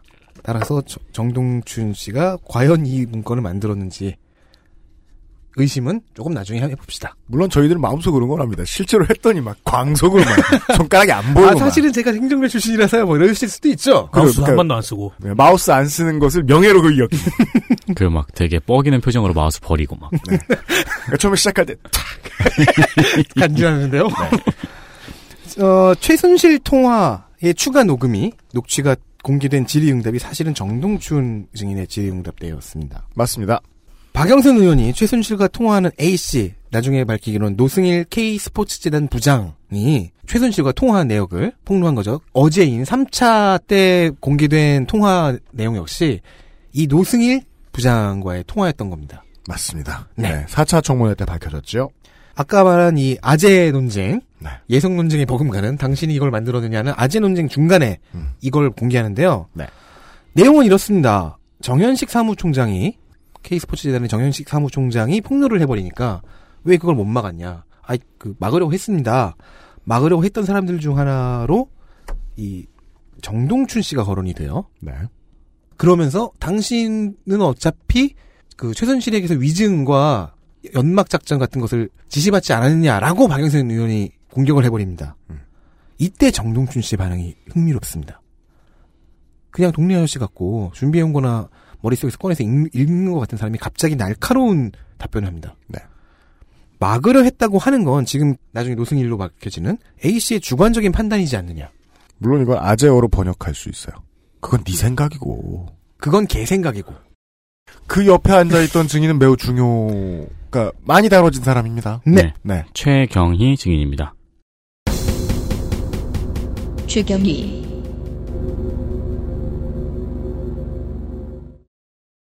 거의 뭐 도살장에 끌려 나왔습니다. 이 사람은 지금. 네, 그렇습니다. 빠르게 읽어드리겠습니다. 62년 대구에서 출생하였고요. 81년 대구 남산여고를 졸업하였고 바로 이화여대 사범대학에 입학하였습니다. 그리고 85년에 졸업하였고 졸업하자마자 교육대학원 석사 이수를 해가지고 2년이 지나쳐 딱 어, 87년에 교육대학원 석사를 땄고요. 그러자마자 바로 미국으로 유학을 가서 91년에 템플 대학교 물리학 석사를 땁니다. 바쁘다. 그리고 94년에 템플대 과학교육학 박사를 따고요. 94년에 박사 따자마자 바로 한국으로 와서 이화여대 사범대 과학교육학 교수가 됩니다. 이후 이화여대에서 여러 번 우수 교원으로 선정이 되었어요. 여러 나라에서 뭐 여러 차례 표창도 받고 뭐 상도 많이 받고 교내에서도 많이 막 인정을 받고 그런 삶을 살았습니다. 05년도에 이대 학생처장, 06년도 노무현 정부 때 청와대 교육문화비서관으로 여- 있었습니다. 이 당시에 맡았던 업무는 평창 동계올림픽과 여수엑스포였다고 합니다.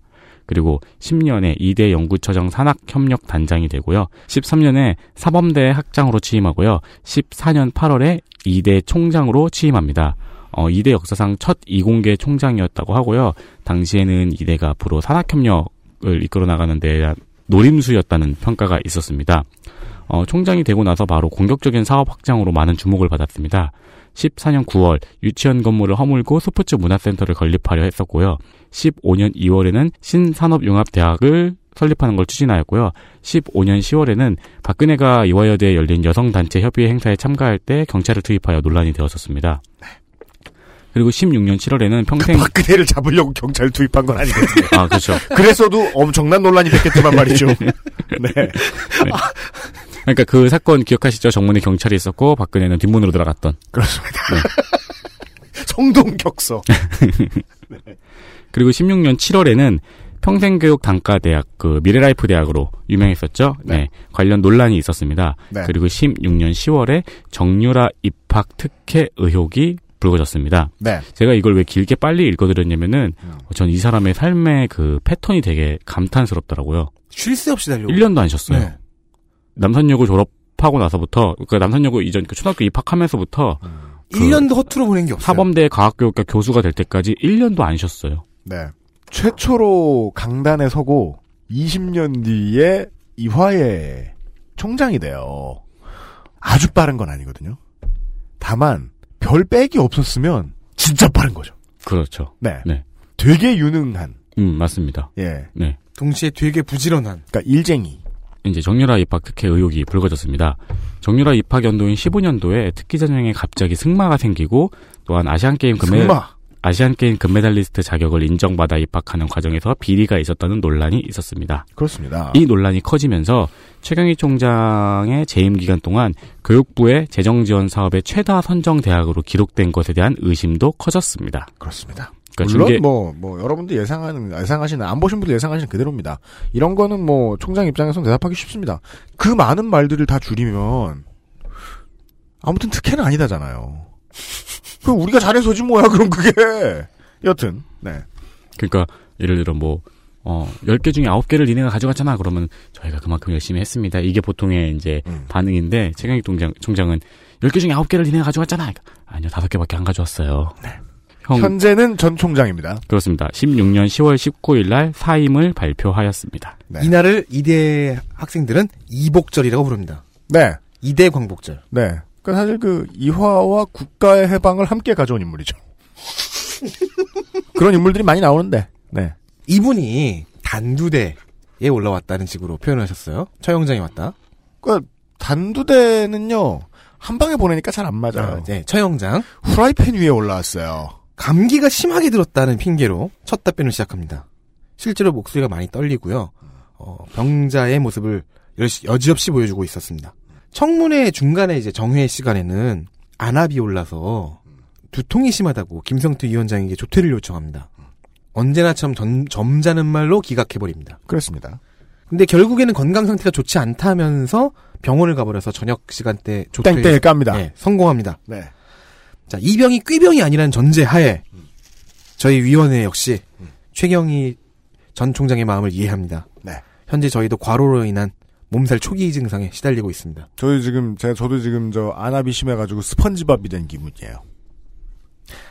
이 증인이 렌즈가 자꾸 튀어나오고 있어요. 아, 그냥 빨리 무시하고 가자. 최경희 증인이 지속적으로 주장한 바는 이렇습니다. 정유라에 대한 조직적 특혜는 없었다. 그러니까 최, 음. 어, 20명의 개인적 특혜가 있습니다. 최순실이 학점에 대한 불만으로 발, 아, 발광이라고 적었네요. 네. 교수에게 관광. 발광한 건 모른다. 관광한 것은 모르. 다 른 단어를 생각해 보려고 했는데 발광보다 나은 단어는 없는 거 관광이네 같아요. 관광. 관광이죠, 관광. 관광 뛰었다는 건 모른다. 네. 정유라를 뽑으라는 지시를 회의 열어서 내린 적 없다. 20명의 의견이 비록- 모였다. 비록 해당 회의에 참석한 사람들이 증언했지만 그 증언은 어떻게 된 건지 모르겠다. 그렇죠. 정리하면 이렇습니다. 그냥 쭉 보셨을 땐 이런 말인지 모르셨을 수도 있어요. 네. 20명이 그냥 회의실에 가고 싶었다. 이 마지막 문장은 그 일명 정유라 특혜 증인 3인이라고 제가 이름 붙인 3명의 공통된 캐릭터 코드를 말해줍니다. 모순 네. 이런 겁니다. 내 책임도 있지만 난 몰랐다. 네. 뭔 말입니까? 네. 그리고 이를 자신의 병과 연관시켜서 불쌍한 캐릭터를 만듭니다. 네. 근데 진짜 전략을 잘못 짜온 게 불쌍한 캐릭터가 1g도 안 먹힌 사람이었어요. 왜냐면 불쌍한 캐릭터를 짜기 전에 지 이미지를 생각을 했어야죠. 음. 안타까웠어요. 너무한 불쌍해서. 네. 오, 우리가 왜 이게 참 저도 그 사람이 참 이상하고 간사하다고 느꼈냐면 왜 이 사람이 최태원이나 이재용보다 안 불쌍해 보일까? 그게 우리가 이대 미래라이프 설립 때 봐서 이미지가 더 씌워져서 그런 거 아닐까요? 그러니까 그 이대 사태의 뉴스가 더 최신이라 그런가? 아니면은 정유라의 입시부정과 얽혀 그러니까 모의 경중을 내가 지금 머릿속에서 어떻게 봤길래 이 사람이 이렇게 안 불쌍해 보이지 하는 아. 생각이 너무 들었는데요. 아, 아. 이민순 교수보다도 안 불쌍해 아, 보였어요. 아, 아. 답변이 말이 안 되니까요. 아, 그렇죠. 이민순 교수는 최소한 일관성은 있었어요. 모든 것을 부정하고 병 때문인지는 몰라도 약간 히스테리컬한 모습도 보여줍니다. 짜증 팍팍. 주로 안민석 의원과 장재원 의원이 이러한 답변을 받고 더불어 짜증을 내곤 했는데요. 그렇습니다. 자, 다- 답변의 패턴이 이런 식입니다. 청와대 비서관 누구누구는 1, 2년에, 1, 2년에 한 번씩 만나는 자리에서 만났을 뿐이다. 원래 남자를 둘이 만나지 않는다. 물 타죠. 정유라 부정 입학을 지시했다니 너무하다. 맞아요. 이거. 이건 구조적 비리가 아니다. 아니라고 생각한다. 검찰이 다 밝힐 것이다. 네. 검찰에 대한 어, 끝없는 믿음을 보여줍니다. 특히 너무하다는 진짜 예. 인상적이었어요. 특히 최순실을 잘 모른다고 얘기했지만 학부모로서 만나기는 했다는 점이 공격 포인트 1번이었습니다. 맞습니다. 장지원 의원이 이 부분을 하고 들어가는데 이렇게 말합니다. 나도 부총장 해봐서 압니다. 그렇죠.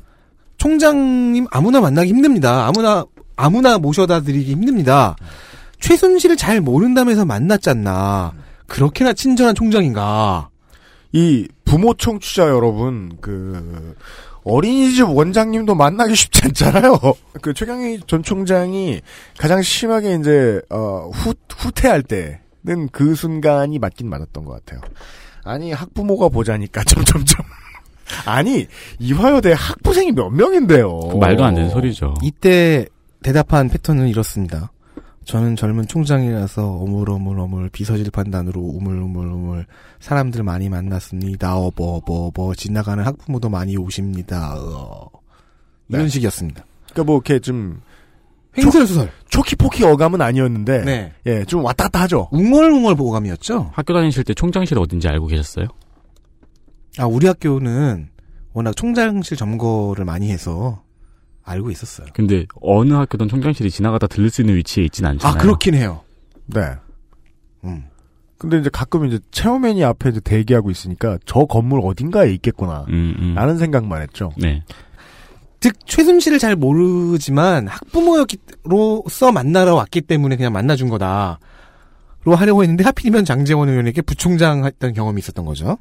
자 어쨌든 그래서 뭐 학부모들 많이 만났다 만난다 뭐 그런 식으로 대답을 하니까 조금 시- 시간이 지나서 김한정 의원이 아까 그렇게 얘기했는데 그래서 학부모는 얼마나 만났냐라고 질문을 해버립니다. 치명타를 맞았는지 어물어물어물 하다가요.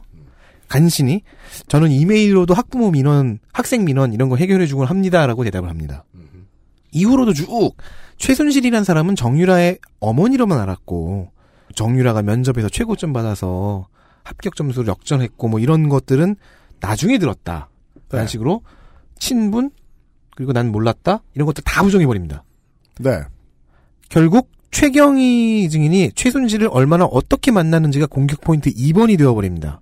이 부분을 계속해서 많은 위원들이 파고 들어가는데, 어, 계속해서 언제나처럼 계속 처음부터 끝까지 시종일관 이런 얘기를 합니다. 최순실과 김장자, 즉 우병우의 장인이죠. 아니, 장모죠.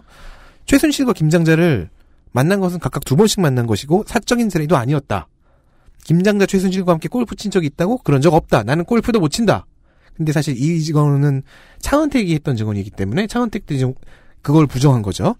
당연히 차은택과의 관계도 전면 부정했고요. 왜냐면, 남자를 한 명씩 만나지 않거든요. 단둘이 만나지 않기 이 때문이죠. 그리고 아까 나왔던 그 박근혜의 이화여대 행사 참가해서 경찰 투입을 했던 논란이 있었죠. 학생들을 상대로 이게 공격 포인트 3번이 됩니다. 당연합니다. 그죠. 학생 무력 진압이라는 네. 아주 매력적인 잘못을 해주셨는데. 이혜훈 의원이 이 부분을 파고 들어갑니다. 학생 시위 진압에 경찰을 불렀는데 그게 1,600여 명이다. 많아도 너무 많다. 이 숫자는 대학 측에서 요청했고 들어가는 루트 이런 것들을 조율해주지 않으면 불가능하다. 그래서 저는 이혜원 의원이 이걸 지적하는 걸 보고, 아, 이거 파긴 파는구나. 네. 쾌재를 부르면서 바로 그런 생각이 드는 거예요. 최경희 전 총장의 답변이 워낙에 허황된 수준이 그 구사하는 전략은 김기춘식인데 완성도는 엄청 떨어지죠. 완성도가 너무 떨어지니까 네. 이건 뭐라고 말할까 경찰들이 조직적으로 모인 게 아니다라고 얘기하려나 그러자 경찰 나온 경찰 1600명이 나왔다고 할 거나 경찰을 부른 이유는 시설물 보호 때문이다라고 변명을 합니다. 그래서 이혜훈 의원이 잠깐 어이없어하며 아니 그때 당시 학생 시위대는 시설물을 파손한 적도 없고 오히려 뭐 쓰레기를 치우고 그랬다. 창문에 붙여둔 거 붙여둔 거 자기들이 다시 떼어가고 그랬다라고 하니까 또 다시 동문서답을 잠깐 하고요. 마지막에는 이렇게 답변합니다. 교직원 구출을 위해 요청했다. 1600명이 투입되려면 교직원이 몇 명 구출 납치되어 있어야 구출 할 대상이 몇 것인가. 명이어야 하는가. 네. 라이언 일병인가요? 그니까요. 그렇다고 해서 그 이화여대가 그 노르망디 상륙전 그러니까 점령당한 어, 파리 시내 한복판에 있는 게 아니잖아요. 서대문구에 있잖아. 그죠? 1600명. 그 길도 좁은데. 네. 이렇게 전면 부정 혹은 횡설수설이 주된 패턴이었는데요. 갑작스럽게 교수다운 번뜩임을 보여준 대목이 있었습니다. 아까 하루를 괴롭히면 참 여러 가지 모습을 볼 수 있어서 좋아요. 이게 방금 아까 전에 어, 우리 윤세민 위원장이 얘기해 주셨던 그 부분입니다. 이용주 의원 파트죠. 네. 이용주 의원이 박근혜 정부에서 교육부 재정 지원 사업을 9개 중 8개나 가져갔다 라고 지적을 하니까 아니다. 여러 가지 수치와 통계를 예로 들면서 자료를 보지 않고 입에서 술술 나오면서 9개 중 5개만 가져간 것이다 라고 강변하고 강변을 하더라고요. 사실상 5개만. 네. 근데 이건 사실 방어 성공이라고 봐요. 매우 성실했고 수치와 통계가 쑥쑥 나왔어요. 네. 어 이때는 아 교수 총장 맞구나. 자기 학교를 자기 학교 쪽으로 따낸 실적에 대한 것만큼은 주도 면밀하게 다 알고 있다. 네. 하지만 여전히 계속해서 정유라를 언제 알았냐, 아, 정유라 입학 비리 인정해라, 최순실은 어떻게 알았냐라는 질문들은 계속 들어옵니다. 그러면 다시 이 총기를 잃습니다. 그렇죠. 다시 계속 부정, 횡설수설, 부정, 동문서답으로 갑니다. 결국 김성태 위원장이 빡칩니다. 오늘도요. 성실한 답변 태도와 위증 중단을 강하게 요구하게 됩니다. 네. 하지만 들어먹히진 않았죠. 네. 아, 많은 시청자들이 되게 의외로 어, 왜 저런 걸 짜증내시나 싶을 정도로 짜증내는 부분이죠. 위원장이 너무 점잖다. 그건 좀 그냥 받아들이세요. 네. 그게 그 사람 스타일이에요. 아, 그리고 위원장까지 화를 낼 수는 없습니다. 어, 그, 그, 그 덕에 최경희 증인은 조퇴하여 땡땡이 쳐서 도망갈 때까지 정윤회의 딸 정유라, 그게 무슨 의미인지 몰랐다. 특혜는 없었다. 이런 주장을 결코 굽히지 않았습니다. 네. 그리고 다음에 말씀드릴 두 분도 이화여대 교수입니다. 네. 어, 김경숙 교수와 남궁곤 교수에 대해서 어, 연속해서 말씀을 드리겠습니다. 네. 최경희 총, 전 총장과 함께 저는 이렇게 부릅니다. 정유라 3인방. 그 형이 그렇게 부르는 게 아니고 언론에 한 달 전부터 그렇게 나왔었어요. 젠장. 내가 먼저인 줄 알았는데.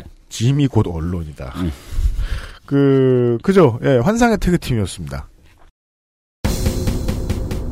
김경숙, 남궁권,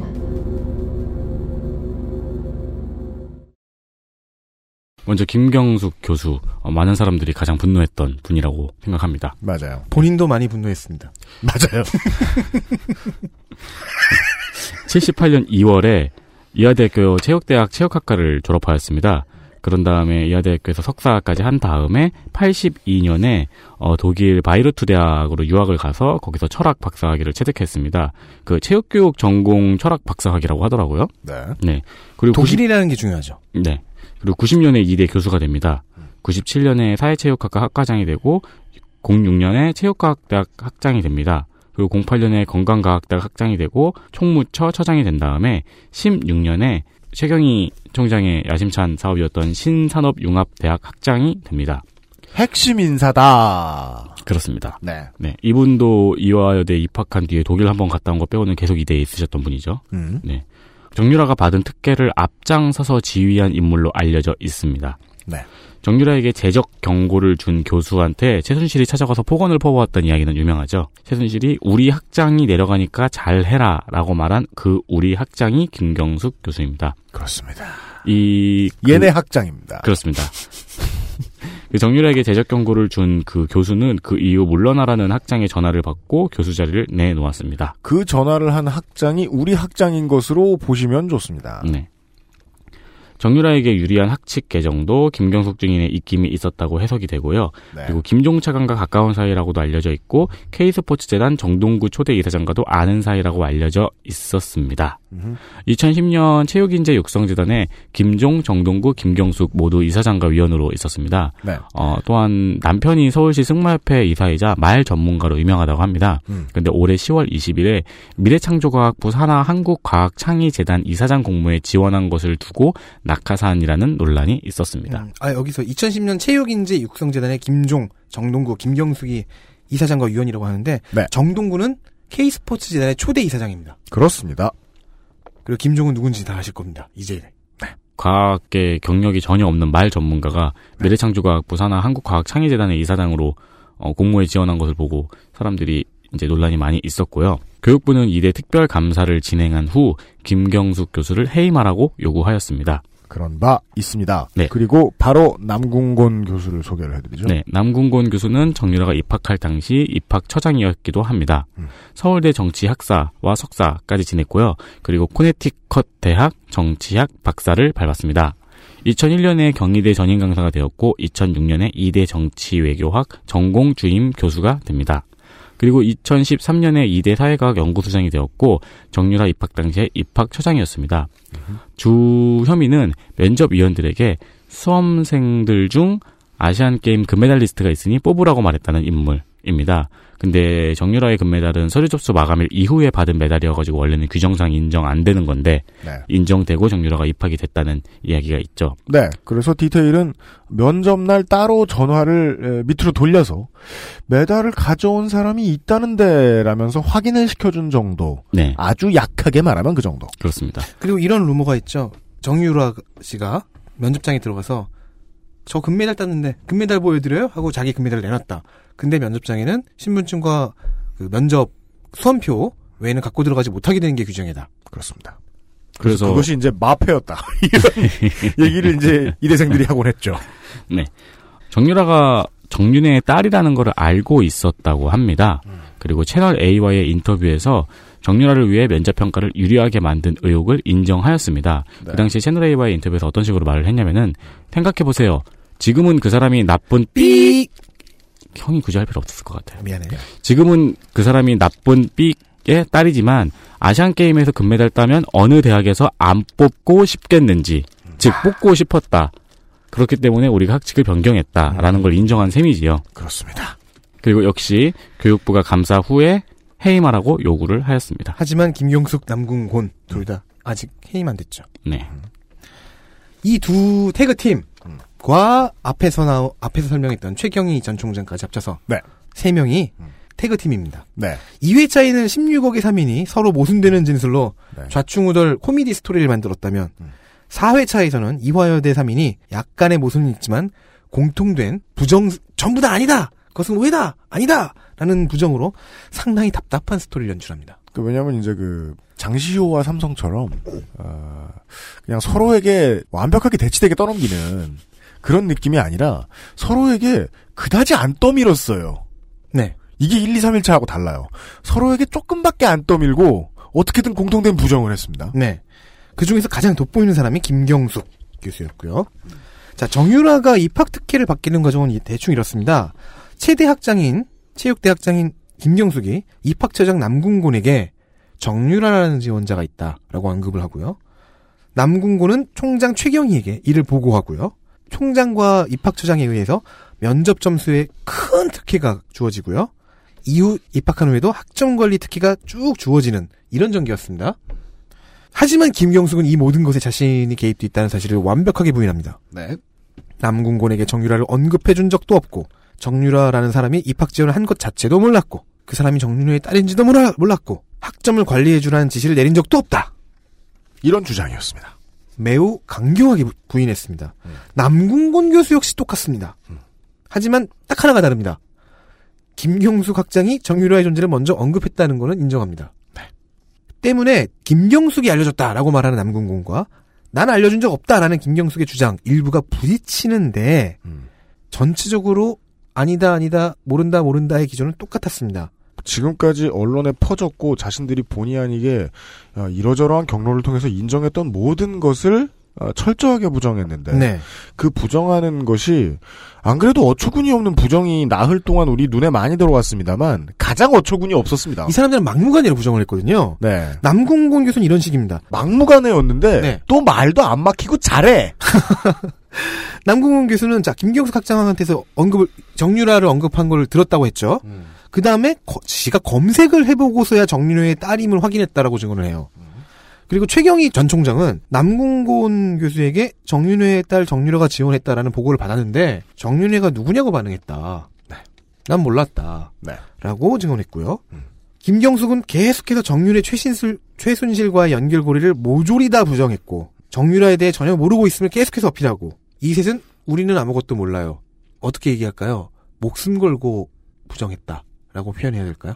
전 그렇게 안 보이는 게, 어, 세 사람 다 그냥 꾸준히 지켜보니까, 아니, 입장이 동일한 건 맞는데 목숨 건 건 아니고요. 이렇게 표현해볼까요?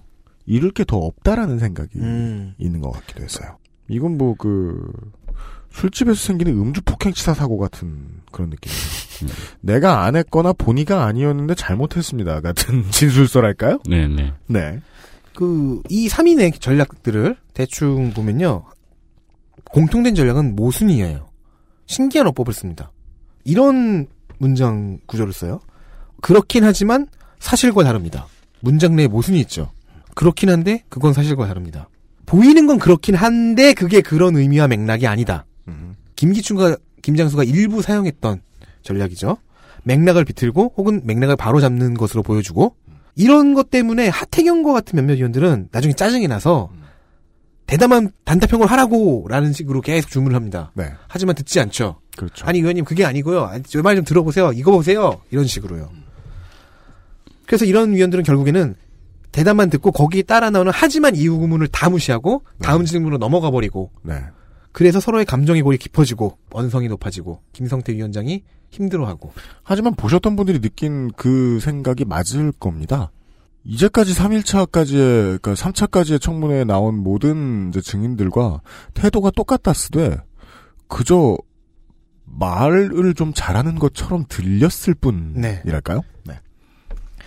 그리고 또 다른 전략이 있어요. 3일차에 김영재 씨가 썼던 전략 기억하십니까? 대답을 간단하게 하지 않고 길게 하는 경향 말입니다. 김경숙, 남궁곤 두 중위는 이것도 썼습니다. 하태경 의원이 짜증냈다는 걸 말씀드렸는데 장재훈 의원은 이 부분에 더 짜증을 냅니다. 그래서 충돌을 했고요.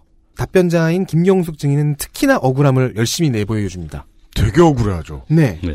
그래서 오히려 답변을 요구하지 않아도 열심히 항변하는 모습을 보여주는데 장재원 의원은 여기에 굉장히 화가 납니다. 아니 답변을 요구하지도 않았는데 왜 답변하냐고. 그래서 위원장 자리를 딱 보고 저 증인 좀 제지해 주세요, 혼내 주세요라고 말을 했는데 그때 거기에는 박범계 의원이 네. 직무대행으로 앉아 있었고 그래서 웃을 뻔한 것입니다. 그렇습니다. 아니 웃었군요. 웃었죠. 네.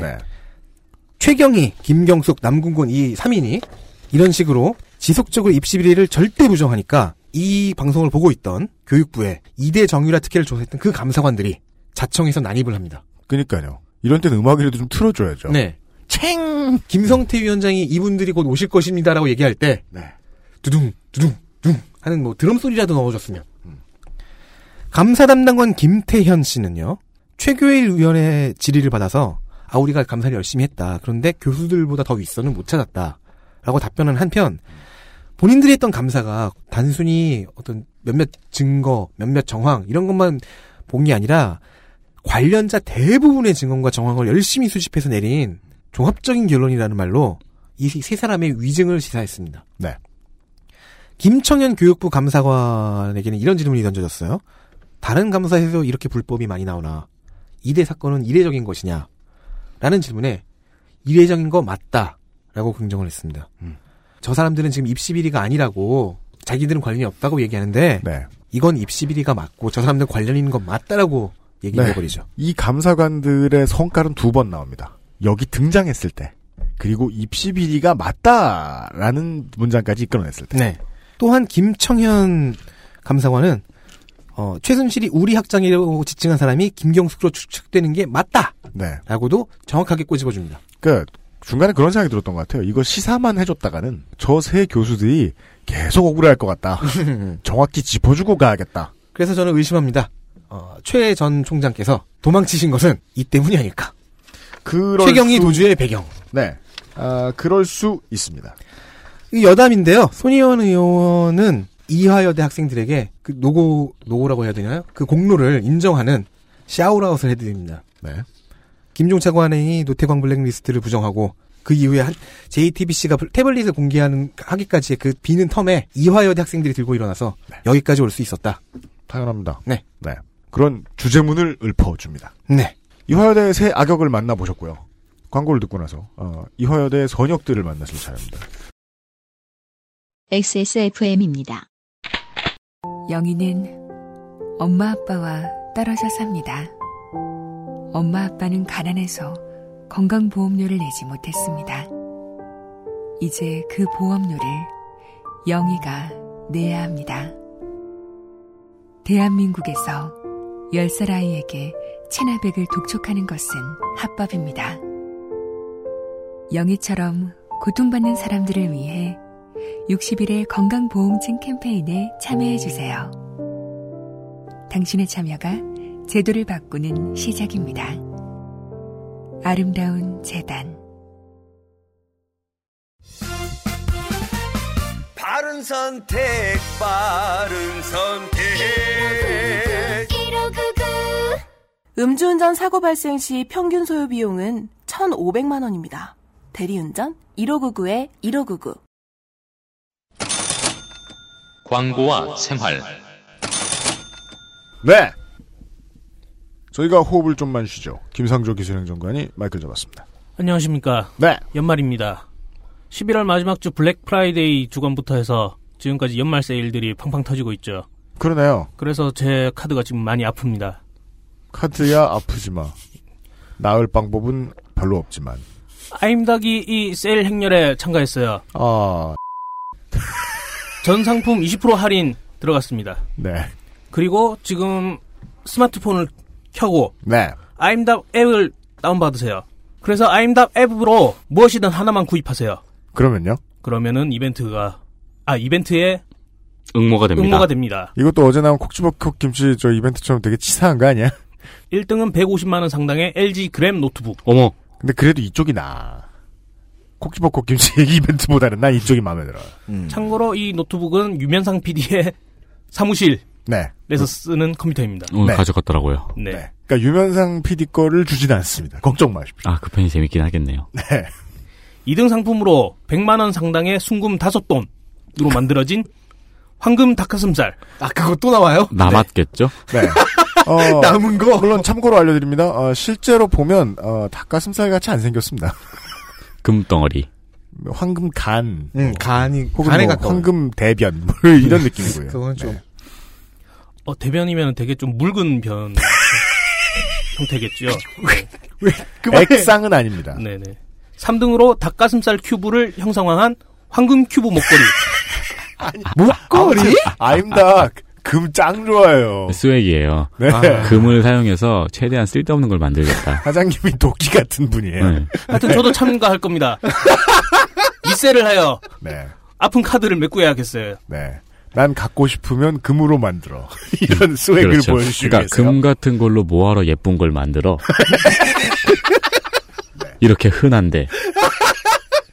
네. 아, 아임닭 사장님의 스웩을 마음껏 경험하시길 바랍니다. 그리고 아임닭 군고구마가 네. 원래 원래 아임닭에서 추구하던 고구마의 형태가 네. 들어왔다고 하네요. 그래서 군고구마에 대한 프리스타일을 요청을 했는데 네. 레시피 하나 가죠. 뭔데요? 어, 아임닭 군고구마 반으로 일단 가릅니다. 네. 그리고 그 위에 모짜렐라 치즈를 뿌려요. 아, 좋네요. 그리고 전자레인지에 1분만 돌려주세요. 네. 그리고 포크로 떠드시면 됩니다. 그거를 것 이렇게. 이렇게 쏟아 부은 다음에 네. 그냥 치즈만 쏟아 붓고 바로 네. 전자레인지 돌리면은 훌륭합니다. 네. 네. 술 많이 들어갑니다. 1599 1599 대리운전에서 1599, 1599 대리운전. 네. 고객 전원에게 네. 차량 번호 알림판과 키홀더를 증정한다고 합니다. 오늘 사셨잖아요. 이게 어떻게 됐냐면요. 그, 아, 키홀더랑은 또 달라요. 저는 이제 주차 번호판을 산 거고, 그, 제가 이제 어쩌다가 이 사실을 알게 됐냐면, 어, 갑자기 1599, 1599라는 번호가 저한테 뜨는 거예요. 받았어요. 받았더니, 어, 자주 이용해 주시는 고객님께 키홀더를 설명, 어, 선물해 드리겠다고, 저한테 그 주소와 이름과 전화번호를 받으시는 거예요. 그래서 다 불러드렸어요. 한 반쯤 불러드렸더니, 아, 유승균 PD님이시냐고. 이런 거예요. 그래서, 아, 네, 저도 주시는 거 맞냐. 내 신상이 깠다고 해서 안 주는 것은 아니냐. 다시 물어봤죠. 예. 아, 이런 그 이벤트를 한다는 걸 알려주시더라고요. 몸소. 음. 음. 네. 그 주는지 안 주는지는 대답 안 하시고요. 이제 좀 줬으면 좋겠는데, 아, 오늘쯤 집에 가보면 와 있을 것 같기도 하네요. 어. 네. 연말 연시에 잦은 회식으로 힘드시잖아요. 음. 1599 1599 대리운전 이용, 이용 많은 많은 이용 부탁드립니다. 네. 그리고 굳이 술을 안 드셨다 하더라도 음. 졸음운전 위험하잖아요. 네. 본인의 컨디션이 많이 안 좋을 때 음. 한번 이용해 보세요. 그렇습니다. 네. 그리고 주는 사은품이 탐난다. 그래도. 네. 일부러. 어, 사실 이번 주가 1599 1599의 광고가 마지막입니다. 네. 아. 대기업에서 대리운전 사업을 시작함으로 인해서 30%가 날라갔다고 하네요. 네. 아. 1599의 선전을 바라겠습니다. 어, 그간, 예, 3년 동안 함께 해주셔서 매우 감사합니다. 네. 그 알실이 혹은 XSFM이라는 예, 팟캐스트 회사가 버틸 수 있었던 중요한 근간이 되어주셨습니다. 네. 다시 만나길 바라겠습니다. 앞으로 1599의 광고는 듣지 못하겠지만 여러분들은 이것만 외워주십시오. 네. 바른 선택, 빠른 선택. 1599. 감사합니다. 화음 하나도 안 맞아. 고마웠습니다. 네. 비상시국 대책 콰이어와 함께 하시고 계십니다. 아, 서역 태그팀이 등장해요? 네. 김혜숙 최원자 교수입니다. 김혜숙, 최원장. 김혜숙 교수와 최원자 교수는 그 미래라이프 설립 관련해가지고 학생들이 시위를 할 때 학생 편에 선 교수로 유명했던 네. 먼저 김혜숙 교수 같은 경우에는 76년 이화여대 영문학 학사, 79년 이화여대 철학 석사, 87년 시카고 대학 철학 박사, 87년부터 계속 이대 철학과 교수였습니다. 그리고 교수 협의회 공동 회장으로 총장 사퇴에 주도적으로 참여했다고 알려져 있습니다. 그렇습니다. 또한 최원자 교수는 이대 생명과학 전공 교수입니다. 듣기로는 분자 생물학, 분자 유전학, 바이오 테크놀로지 뭐 이런 거를 연구하셨던 것 같아요. 네. 정유라 특혜에 대해서 자체 진상 조사를 담당하였습니다. 네. 교수협의 활동에 주축이 된 어, 교수님들 중 두 분이라고 하지요. 어, 학생 시위의 편에 서서 목소리를 냈을 뿐 아니라 대학 내 자체 진상 조사를 행했던 교수님들. 이분들의 발언은 비중은 낮았지만 무게감은 컸습니다. 김혜숙 교수와 최원재 교수가 공통적으로 주장한 것은 어, 조금 이상하게 들리실 수도 있겠지만은 정유라에 대한 특혜가 곧 이화여대 학사관리 시스템의 실패를 의미하지 않는다는 것이었습니다. 네. 물론 교수만 20여 명이 연루됐고 그래서 조직형 비리라는 지적이 있긴 하지만 일단 이걸 부정하면서 몇몇 개인들의 일탈에 의한 권력형 비리고 적폐이다 라고 주장을 합니다. 그리고 현 사태를 발판으로 현재 자정 개혁을 하고 있다라고 어필한 것은 어, 학교에 대한 최소한의 변호가 아닌가. 이것이 이제 앞에 악역 세 사람하고 네. 최 교수, 김 교수, 남궁 교수 이 사람들하고 최원자 교수, 김혜숙 교수의 주장이 같은 단어처럼 들리실 수는 있는데 전혀 달라요. 이 사람들이 이야기하는 개인적인 일탈이라는 거는 저 개인들이 일탈한 것도 맞는데 저 개인들이 모여서 네. 구조를 움직여 보려고 했으나 그 구조 자체가 잘못된 것은 아니다라는 말을 구조를 이용하려고 했던 것이다. 상당히 정치적이지 못한 말을 해 주었기에 매우 울림이 컸다고. 그리고 사실은 이런 변호는 저 앞에 세 사람이 했어야 됐는데 네. 이분들이 하고 이 두 사람이 한 것이죠. 네. 어, 특히나 이들은 시위 진상조사에 참여한 교수협의회의 의견을 전달하는 대변인 역할임을 언급합니다. 그래서 해당 변호가 이화여대 내의 여론이라고 미루어 짐작해 볼 수는 있습니다. 그렇습니다. 우리는 그 정도로 망가진 것은 아니다. 네. 최원자 교수의 경우에는 현재의 대학 현실에서 총장의 중요 임무가 돈을 끌어오는 게 될 수밖에 없음을 강변하면서 미래라이프 대학 같은 거 신설해야 되는 네. 또 정권의 눈치를 봐야 되는 음. 이런 교육 현실을 만드는 데 일조한 교육부의 책임도 있음을 주장했습니다. 굉장히 거시적인 담론이죠. 이런 거시적인 담론은 논문 쓸 때 습관이 나온 거예요. 네. 앞으로의 과제. 음. 그리고 서론에도 쓰고. 음. CEO이지만 뭐 경제 전문가 학자라고도 볼 수 있는 어 1차 청문회 주진영 씨하고도 네. 예, 뭐 통하는 부분이 있습니다. 네. 예. 큰 그림을 보여줬죠. 네. 네. 그리고 어, 이규혁 증인입니다. 네. 이규혁,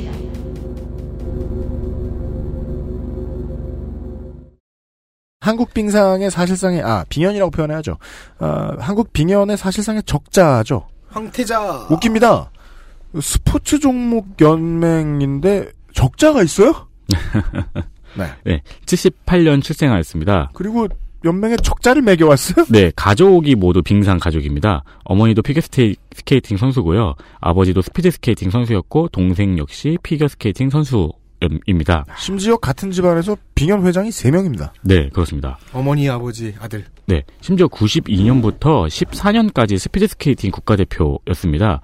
보유 메달수는 9개, 그리고 은메달 5개, 동메달 2개로 어 금메달 9개? 네. 네. 그 세계 신기록도 몇 번 세웠고 우리나라에서 유일하게 20년 이상 국대 선수로 활동을 하였고 올림픽 출전 횟수도 6회로 가장 많다고 합니다. 맞아요. 이상하지 않으셨습니까? 2000, 90년대부터 2000년대까지 그 동계 올림픽이나 예, 빙상 세계 대회 하면 어 저도 이규혁 제갈성렬 그 이름밖에 기억 안 나요. NPC. 20년인데. 그러니까 무조건 나가는 NPC. 네.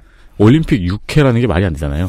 심지어 이건 육상인데 또 이 빙연의 그 비리가 고착화될 수 있었던 중요한 이유 중에 하나가 이런 걸 지적하는 전문가들이 있더라고요. 이규혁이 잘했기 때문이다. 못했으면 이 정도까지는 안 갔다. 음. 황금 혈통인데 잘했다. 네. 그리고 2014년 은퇴를 하였습니다. 어, 현재는 스포츠 토토 빙상단 감독이고요. 그리고 스피드 스케이팅 선수가 왜 뚜르 드 코리아 홍보대사인가 그, 이, 그 프로필에 있길래요. 네. 그, 왜 뚜르 드 코리아 홍보대사인가 생각해보니까 그, 우리 동네 예체능에서 자전거를 탔던 적이 있었죠. 네. 그러니까 한국의 사이클 선수들이 지금 치가 떨릴 예. 그렇겠죠. 인선입니다. 네. 네. 그러니까 우리 동네 예체능에 출연을 했었고요. 그리고 2차 청문회에 나왔었죠. 동계 스포츠 영재센터의 전무 이사였습니다. 그렇습니다. 어, 처음에 이 동계 스포츠 영재센터의 전무 이사이라는 게 밝혀지고 어, 언론의 주목을 받자 장시호를 모른다고 주장하였습니다. 음흠. 그리고 나중에는 잘 모른다고 주장을 하였습니다. 근데 여기서 장시호가 SNS에 20년 친분을 자랑하는 글을 올립니다. 글쎄 그 SNS 뭐예요? 싸이예요? 페이스북인 것 같습니다. 페북이에요? 네. 네. 그 고등학교 선후배 사이이며 장시호의 아들에게 스키를 가르쳤나 봅니다. 네, 장시호가 생글생글 웃으며 엿을 먹입니다. 네. 그리고 혼자 죽을 수 없어 오빠. 네. 누림기획이 이 이격 선수 집에서 200m 떨어진 곳에 있다고 하네요. 네. 이 누림기획의 주식을 다량 보유 중인 걸로 확인되었습니다. 네. 네. 어, 이규혁 증인의 가장 에, 멋진 부분은 그거였죠. 자기 재산이 어떻게 형성됐는지 잘 모른다라고 계속 주장한다. 음. 아, 누림기획이라는 것은 어, 이 동계 스포츠 영재센터에 연결된 회사입니다. 맞습니다. 최초의 이규혁이라는 사람은 형문회에서 잘생기셨잖아요. 네. 꽃병풍 캐릭터로 남을 위험에 처했습니다. 그걸 김성태 위원장이 구제해서 지옥으로 떨어뜨려 줍니다. 네. 4시 30분경 김성태 위원장이 이규혁의 꽃병풍화를 걱정해주며 자신이 질의를 하여서 일단 분량을 확보해 줍니다. 이 질의 그 위원장이 직접 하는 황송한 질의응답에서 오디오를 받, 받습니다. 드디어. 이규혁 증인은 자신이 미래영지센터에서 맡았던 역할은 사실은 작았고 나도 속았다라는 내용의 자기 변호를 주장합니다. 그렇습니다. 아니, 재능기부라는 단어를 썼죠. 네. 자, 미래영지센터 자료를 지우라는 증거인멸 지시를 장시호에게서 받았느냐? 아니요. 아니다. 다만 페이스북에 인- 올려져 있는 같이 찍은 사진을 지우라고는 했다. 센터 자료에 관해서는 자기의 경우엔 재능 기부로 알고 있었기 때문에 그 센터의 내부 사정 같은 걸 잘 모르고 있었다. 문체부에서 온 자금 그 예산 6억 8천에 관해서는 나는 그냥 좋은 일인 줄로만 알고 그거 받는 자리에 김종 차관을 만나러 갔을 뿐이다. 그 정도의 답변을 듣고 알 수 있죠. 아, 아무 준비 없이 나온 사람이 아니었는데 질문 안 해줬으면 어쩔 뻔했나. 그렇죠. 네. 그리하여 김성태 위원장은 눈치를 채고 이 사람을 집에 보내면 안 되겠다. 라는 생각을 하여 떡밥을 위원들에게 투척합니다. 네, 이규혁 증인에 대한 질문이 더 없으면 보내자. 네. 라고 하자 위원들이 그럴 리가 있나? 위원장의 발언을 묵살합니다. 그러자 이렇게 막 그, 아니요. 아니 A4들을 막 뒤지는 소리가 납니다. 뒤적, 뒤적, 뒤적. 아마도 방송 분량을 간접적으로 챙겨주는 위원장의 배려일 겁니다. 그리하여 정유섭 의원부터 시작합니다. 음. 장시호의 관계는 어떠냐? 했더니 장시호는 이때 중학교 후배였나? 고등학교 후배였나? 예. 어쨌든 후배라고 말을 합니다. 누림기획은 장시호에게 명의만 빌려준 것이다. 라고도 말하고요. 이상하게 생각한 적 없느냐라는 질문에 아 처음에는 이상하게 생각하지 않았는데 삼성에서 10억이 들어왔다고 했을 때는 조금 이상했다. 그리고 장시호가 최순실 조카임은 몰랐다. 네. 고 답변합니다. 몰라 몰라 몰라로 가는 거죠. 이후 윤소아 의원의 질의에서 이 내용을 심화해서 답변합니다. 이규혁 증인이 제일기획 김재열 사장, 즉, 그 16억의 3인 네. 중에 한 명, 바보. 네. 깨바보 사- 김재열 사장을 만난 적도 있는데, 네. 무슨 얘기를 했냐? 영재센터 얘기도 했고, 김재열 회- 사장이 연맹 회장이기도 하잖아요. 음. 그래서 스피드 스케이팅 이야기도 했다. 그리고 후원 얘기도 넌지 건넸다. 이런 얘기를 이렇게 주저주저 하는데, 정리해 보면 할 얘기는 다 했죠. 맞습니다. 그리고 이 만남이 장시호의 지시로 주선된 것도 답변합니다. 그렇습니다. 그러면 뭘 잘 모르는 건 아니네요. 작은 역할을 한 건 아니네요. 네. 딱 그래서 딱히 준비한 게 말이에요. 일단은 1차 조지선이 처음에 뚫렸고요. 장시호 몰랐다. 네. 그리고 어 결국은 마지막에 아 그럼 다 모르겠으니까 이건 이제 마치 겁을 먹은 어떤 짐승이나 사람이 재난 앞에서 눈을 가리듯이 하여튼 최순실 최순 누구 몰랐다. 네, 점점 늪으로 빠져 들어갑니다. 네. 그리고 윤소아 의원은 계속해서 당신의 누림기획 지분은 몇 프로냐? 모른다. 내가 알려줄게. 30%야. 그렇게 이규혁 증인은 자신의 누림기획 지분이 30%라는 사실을 알게 되었습니다. 그, 자꾸 생각, 부자로 산다는 건 얼마나 번잡한 일일까? 자, 윤소아 의원은 계속 지적합니다. 야, 자기 지분도 모르고 내부 사정도 모른다는데 또 장- 당신 장시호도 모른다고 하다가 나중에 같이 찍은 사진이 들키고 나서 관계를 인정하지 않았냐? 네. 이것도 거짓말 아니냐? 3, 4차 청문회 특히 많이 늘어난 호통타임. 네. 네. 거짓말을 강하게 지적했습니다. 그러자 혼나는 내내 네. 이규혁 증인은 입을 오물오물거립니다. 네. 혼나면 입술을 모으는 습관이 있는 것으로 관찰되었습니다. 이것도 이제 스킬 중에 하나죠, 옹알이. 네. 네. 이상 이규혁 관찰 일기를 마칩니다. 그랬고요. 그러네요. 참, 참, 이게, 앉은 순서대로 하니까, 예, 언제 누가 튀어나올지 몰라서 좋네요. 네. 김종덕 증인입니다. 네. 김종덕,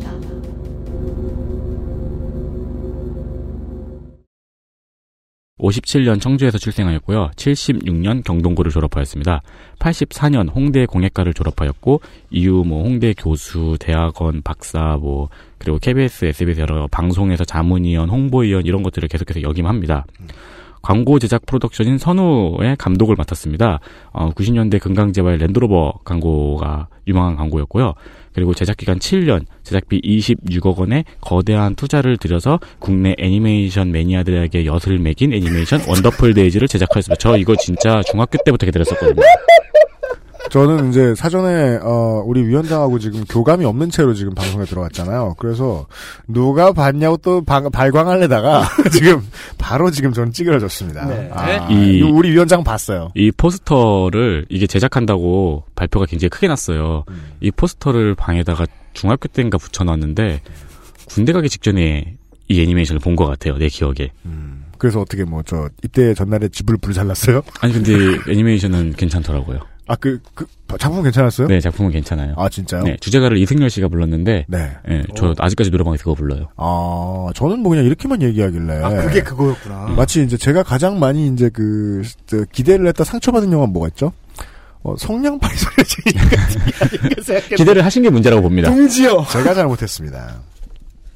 그래도 장소는 네. 여튼 음, 그거 나이 서른 넘으신 한국 애니메이션 매니아들은 원더풀 데이즈라고 하면 다 이해를 가실 거예요. 세상에 많은 허수아비가 있는데 허수아비라고 혼나는 허수아비는 있지 않았습니다.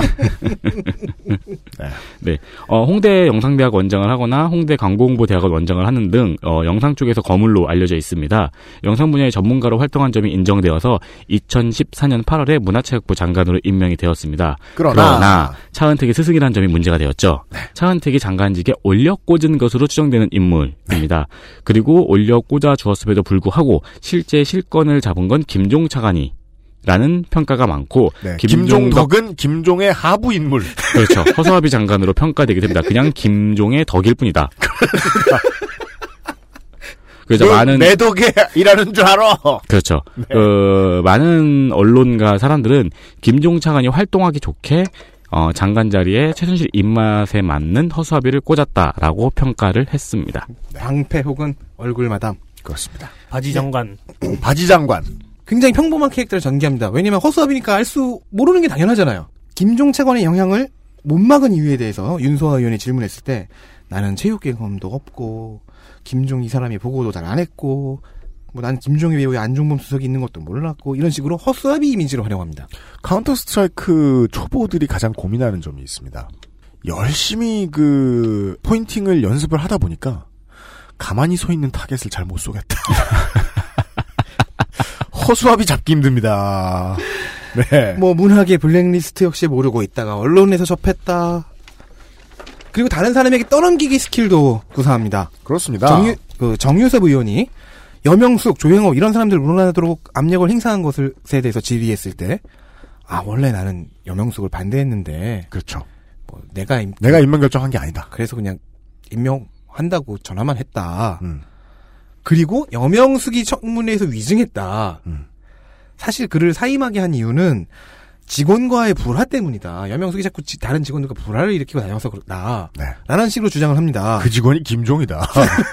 라는 말은 하지 않았습니다. 그리고 조양호 회장을 그 올림픽 위원장에서 물러나도록 한 것도 음. 그런 게 아니고 한진 해운 사태를 청와대에서 우려한다고 말하니까 사임하더라. 네. 그래서 이런 대답을 어, 이렇게 허수아비 허수아비가 바람 피하듯 슬슬 이렇게 가는 것을 보다 이렇게 손혜원 의원이 계속 보고 있다가 카필 짜죠. 그렇죠. 그 손혜원 의원은 이 3차에서도 어, 김장수의 회피 기술을 본 다음에 그 김기춘과 함께 엮는 네. 그 공약 포인트를 시전했잖아요. 그러니까 광고라는 게 뭡니까? 다른 사람이 가진 컨텐츠를 잘 포장해주는 그런 네. 예술이잖아요. 그러니까 지난주에 방송 들어보셨던 분들은 기억하실 겁니다. 저는 그런 전략에 대해서 상당히 부정적이었습니다. 그런데 차선책으로는 매우 쓸만합니다. 네. 그렇죠. 그러니까 그 요약을 해드리자면은 이 김종덕 차관, 김종덕 장관이 김종덕 증인이 계속 아무것도 모른다고 하니까 손혜원 의원이 공략을 짰습니다. 네. 모르면 넌 바보. 김종덕의 허수아비 이미지를 이용해 이용당한 바보 캐릭터를 손수 만들어줍니다. 모르면 바보까지는 어, 아, 나올 수 있는 카드인데 타겟이 맞고 데미지가 크지 않아요. 흡수할 수 있어요. 근데, 넌 이용당했다. 이용당했다가 좀 신선했죠. 캐릭터의 복수는 손혜원 의원의 첫 질의부터 있었습니다. 흥미진진하죠. 평창 올림픽 개 폐막식 감독에 이 장관이 직접 정구호라는 감독을 연출자로 추천을 했는데 갑자기 정구호 감독이 계약 과정에서 누락됐다. 네. 송승헌 감독으로 바뀌었다. 음. 이 사람 왜 그만둔 거냐? 그러니까 고- 김종덕 장관은 전 장관은 아 이게 총 감독이랑 연출자 사이에 불화가 있었고 그래서 정부가 계약 과정에서 누락됐다라고 대답을 하니까 아니 당신이 문체부 장관이었는데 그런 것도 커버할 능력이 없었냐?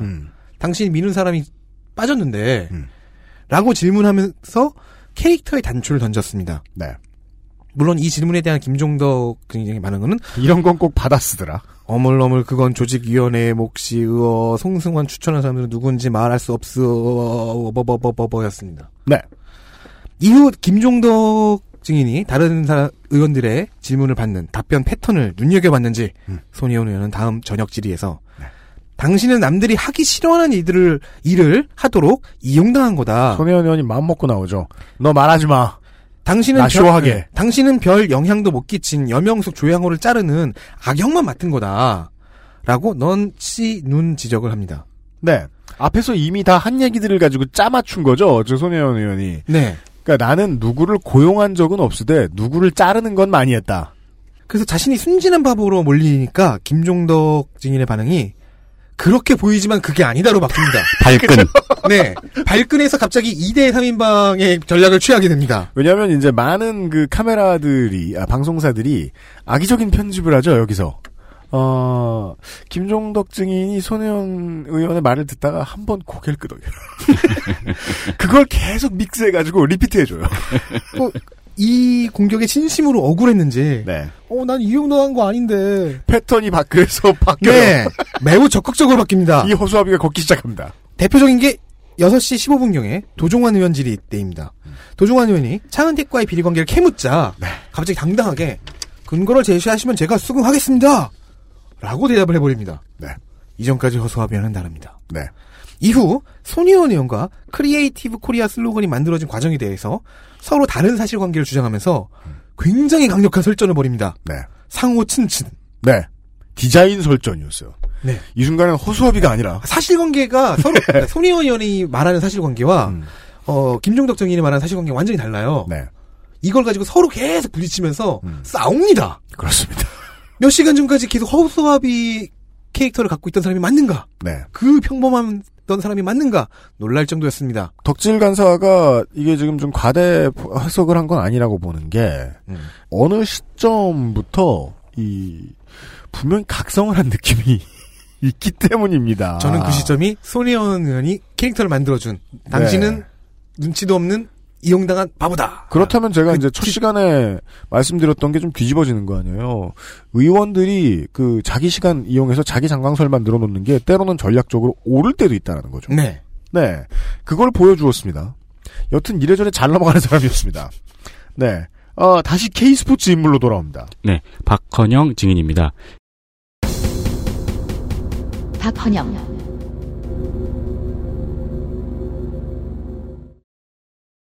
K스포츠 센터의 과장으로 있었던 인물이고요. 어, 최순실의 측근으로만 알려져 있었습니다. 뭐 최순실 가의 집사 이런 식으로 알려져 있었는데 사실은 고영태의 지인인데 불러서 이력서를 들고 가서 면접 보고 취업이 된 사람입니다. 네. 그런데 최순실 일가의 집사로 알려지기도 했고 기업의 돈을 요청하러 다닌 인물로도 지목되기도 하였습니다. K스포츠 센터 과장이라는 직함을 달고 있는데 앞서 등장했던 K스포츠 이사장 정동춘과는 겹치는 이야기가 거의 없었습니다. 음. 재밌죠? 네. 특히 재밌는 것은 이, 이 사람이 답변을 할 때 자신의 답변 의도를 최대한 정확하게 풀어내려 노력했다는 점입니다. 나는 이런 의도로 지금 이런 얘기를 할 것이다. 라고 먼저 얘기를 한다는 거죠.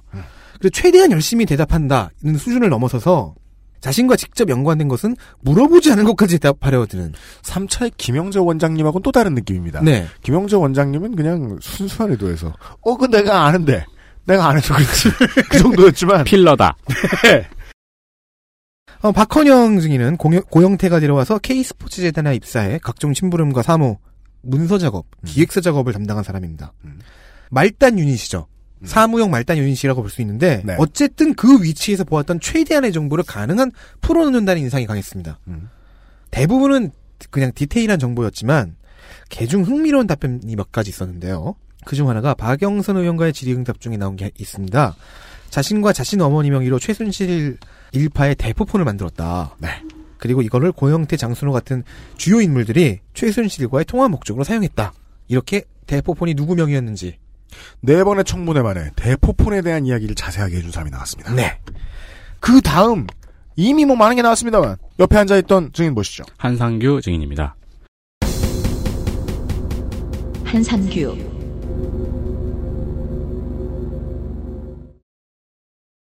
54년생이고요. 국민대 경영학 학사를 졸업했습니다. 74학번입니다. 85년도에 광고회사에 취직을 하면서 카피라이터로 사회생활을 시작하였는데 99년도에 광고회사 컴투게더를 창업하여 대표가 됩니다. 포스코가 포레카를 매각할 때 그 롯데그룹의 손자 회사인 엠허브와 독립 광고 대행사인 컴투게더 중 한 곳으로 후보군이 좁혀졌습니다. 음. 어, 그 당시에 이제 기사에는 그 롯데그룹의 자회사인 대홍기획, 대홍기획의 출자가 95%인가? 로 만들어진 엠박스와 그리고 내실 있는 중소기업인 컴투게더의 이제 대결이다 이런 식으로 기사가 많이 나왔었습니다. 네. 근데 이제 엠허브가 인수를 포기하고 컴투게더로 인수 후보가 이제 몰리게 되자 최순실 차은택이 모스코스를 설립하고 포스코 계열 광고회사인 포레칼에 욕심을 내고 있었습니다.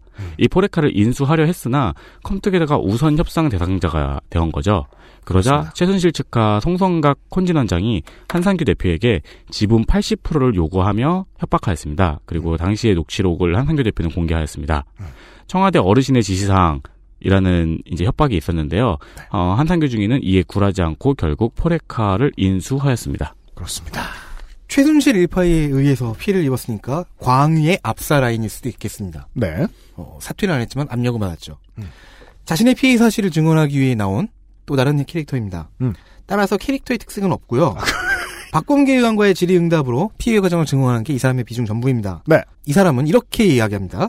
모스코스와 포레카의 인사들이 와서 포레카를 인수하고 나면 지분 인수하고 나면 인수님이 결정됐으니까 네.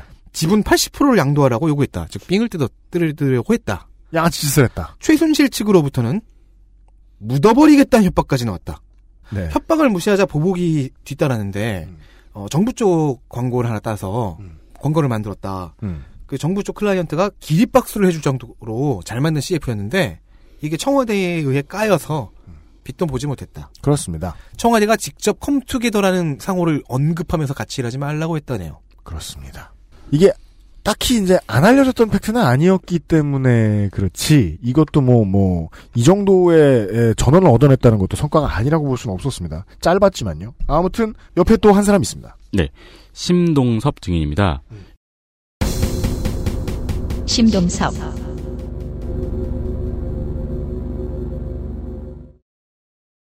육십사 년생이고요 행정고시 합격자입니다. 문체부에서 체육정책관으로 김종차관과 함께 일을 하였습니다. 네. K스포츠 재단에서 문서 작업을 했다는 의혹이 있고요. 한국 동계스포츠센터에 그 예산이 투입되는 과정에서 일처리를 했다는 의혹이 있습니다. 그렇습니다. 김종 차관이 검찰의 소환을 받자 갑자기 이 심동섭 증인이 11월 11일 날 대기 발령이 됐더니 그날 오후에 예술원 국장으로 보직 기중이 되었습니다. 네. 그렇기 때문에 이 검찰의 수사와 대비해서 딴 곳으로 치운 게 아니냐 이런 의혹이 있었습니다. 그러나 맞습니다. 정작 청문회에서는 병풍이었습니다. 요즘 말을 좀 많이 해주기를 바라는 의미에서 어, 야당이 끌어온 많은 사람들 중에 한 명이었는데 어, 정작 야당 의원들도 좀 말린 감이 있다고 봐야죠. 예. 관심을 줄 수 없었죠. 그러니까 이대 교수님들하고 싸우느라 시간을 좀 많이 쓰기도 했어요. 네, 그렇습니다. 네. 어, 비슷한 증인으로 박기범 증인이 있습니다. 박기범,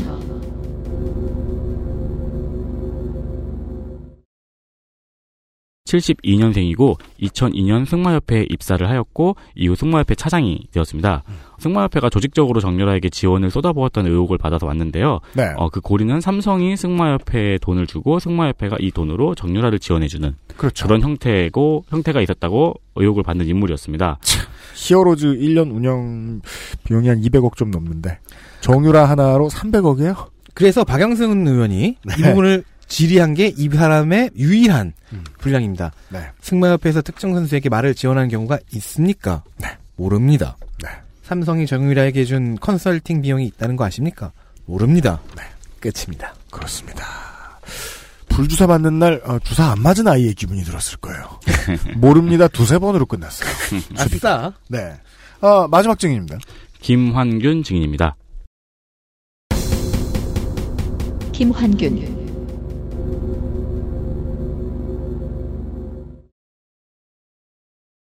87년에 시사교양국 PD로 입사하였습니다. 그리고 2008년부터 2010년까지 PD수첩 PD였습니다. 어, 또 이 당시에 이제는 말할 수 있다라든가 다큐 스페셜 등을 연출하였습니다. 네, 베테랑이죠. 그렇습니다. 2014년에 MBC 노조에 대한 보복 인사로 그, 어, 이 MBC에서 직원들을 여기저기 이상한 데로 파견을 보냈죠. 네, 문화센터 이런 곳으로 갔는데 당연히 보복당한 인물들 중 한 명입니다. 네, 그렇습니다. 어, 이 김환균 증인 같은 경우는 당시에 경인지사 비제작국으로 파견이 되었다고 합니다. 네. 그리고 2015년에 전국 언론노동조합 위원장이 되었습니다. 윤소아 의원의 질의를 통해서 그나마 말할 기회를 좀 얻은 분입니다.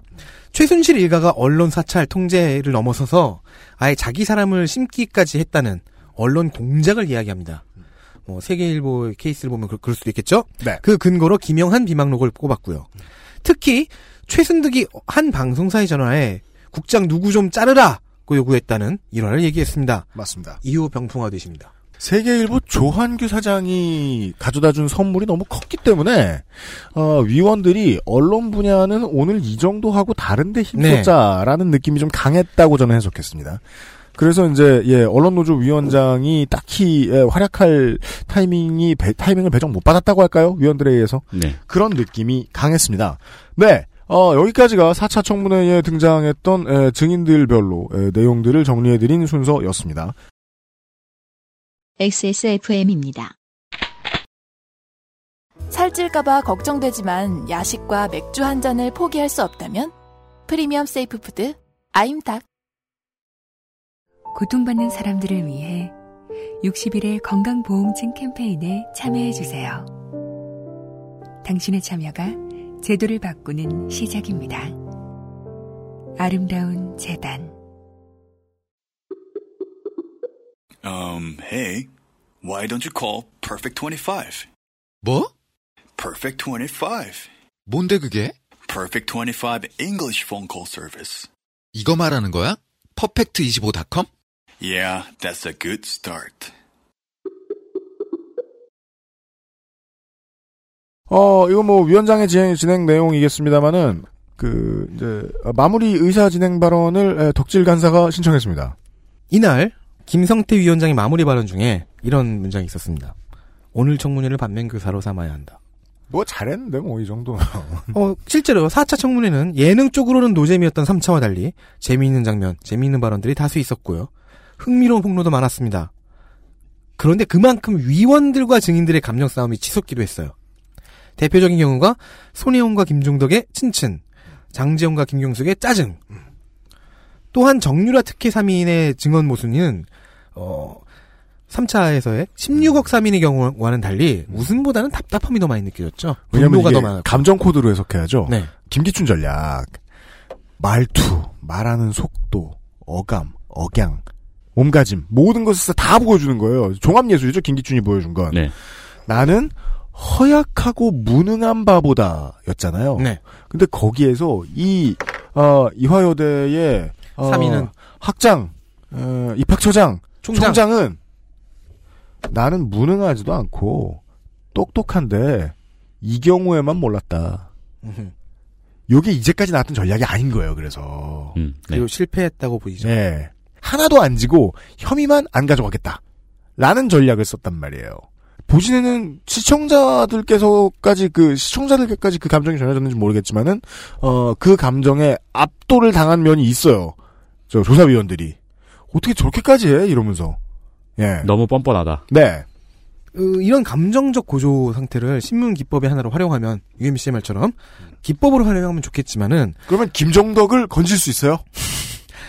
김성태 위원장의 점잖은 성격은 질서를 강조하잖아요. 계속 늘 질서를 좀 지켜주시기 바랍니다. 이런 성향에는 좀 맞지 않았을 수 있습니다. 네. 그래서 그렇게 이해를 하면 될 것 같고요. 그리고 그 위원장이 최대한의 사람을 불러 모아보겠다고 공언한 외교 행랑 속에다가 우리 국회 직원들을 넣어 보내서 샌안토니오에 보내 데리고 오겠다. 우병우 데리고 오겠다. 최순실 데리고 와보겠다. 조혁대위 데리고 오겠다. 하는 그 5차 청문회가 22일에 있습니다. 성사만 된다면 모든 쟁점들이 모여드는 올스타전이 되겠죠. 네, 5차 청문회는 레슬매니아보다는 로열 럼블에 가까울 것 같습니다. 아, 네. 그리고 규모로 보자면 어, 슈퍼볼에 가깝지 않겠네요. 네, 맞습니다. 저희가 할 말은 딱 하나입니다. 살려주세요. 네. 슈퍼볼이 다 뭐야? 슈퍼볼 기껏해야 뭐 20만 명밖에 더 들어가. 예. 촛불 집회 나오는 이제까지의 연인원을 뛰어넘는 분들이 시청할 수도 있을 거예요. 그렇습니다. 네. 네. 준비 철저히 해서 뵙도록 하겠습니다. 잠이 부족해서 헛소리를 했다. 아, 이런 식으로 이제 에, 저희들의 오늘 엄한 부분이 있었다면 핑계를 대겠습니다. 네, 아, 제가 그리고 뭐 잠이 부족한 것도 있지만은 그 방송 중에 감기약경이 떨어졌습니다. 네. 그래서 후반에 많이 미숙했던 점 용서드, 에, 용서드리냐 혼자서? 많이 미숙했던 점 죄송합니다. 네. 사과드립니다. 그렇습니다. 이것으로 저희는 2박 3일간의 감금에서 탈출하게 되네요. 그렇습니다. 네. 어, 다음 주는 1박 2일만 해도 돼서 다행입니다. 준비할 게 많으니까 그냥 좀 일찍 모여도 전 좋지만. 뭐라고요? 네. 어, XSFM의 비상시국 대책위원회, 어, 피처링 김상조 기술행정관. 다음 주에 다시 찾아뵙도록 하겠습니다. 듣느라 수고 많으셨습니다. 네. 감사합니다. 감사합니다. 살려주십시오.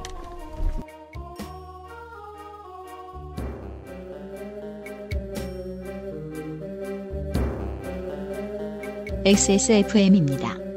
I D W K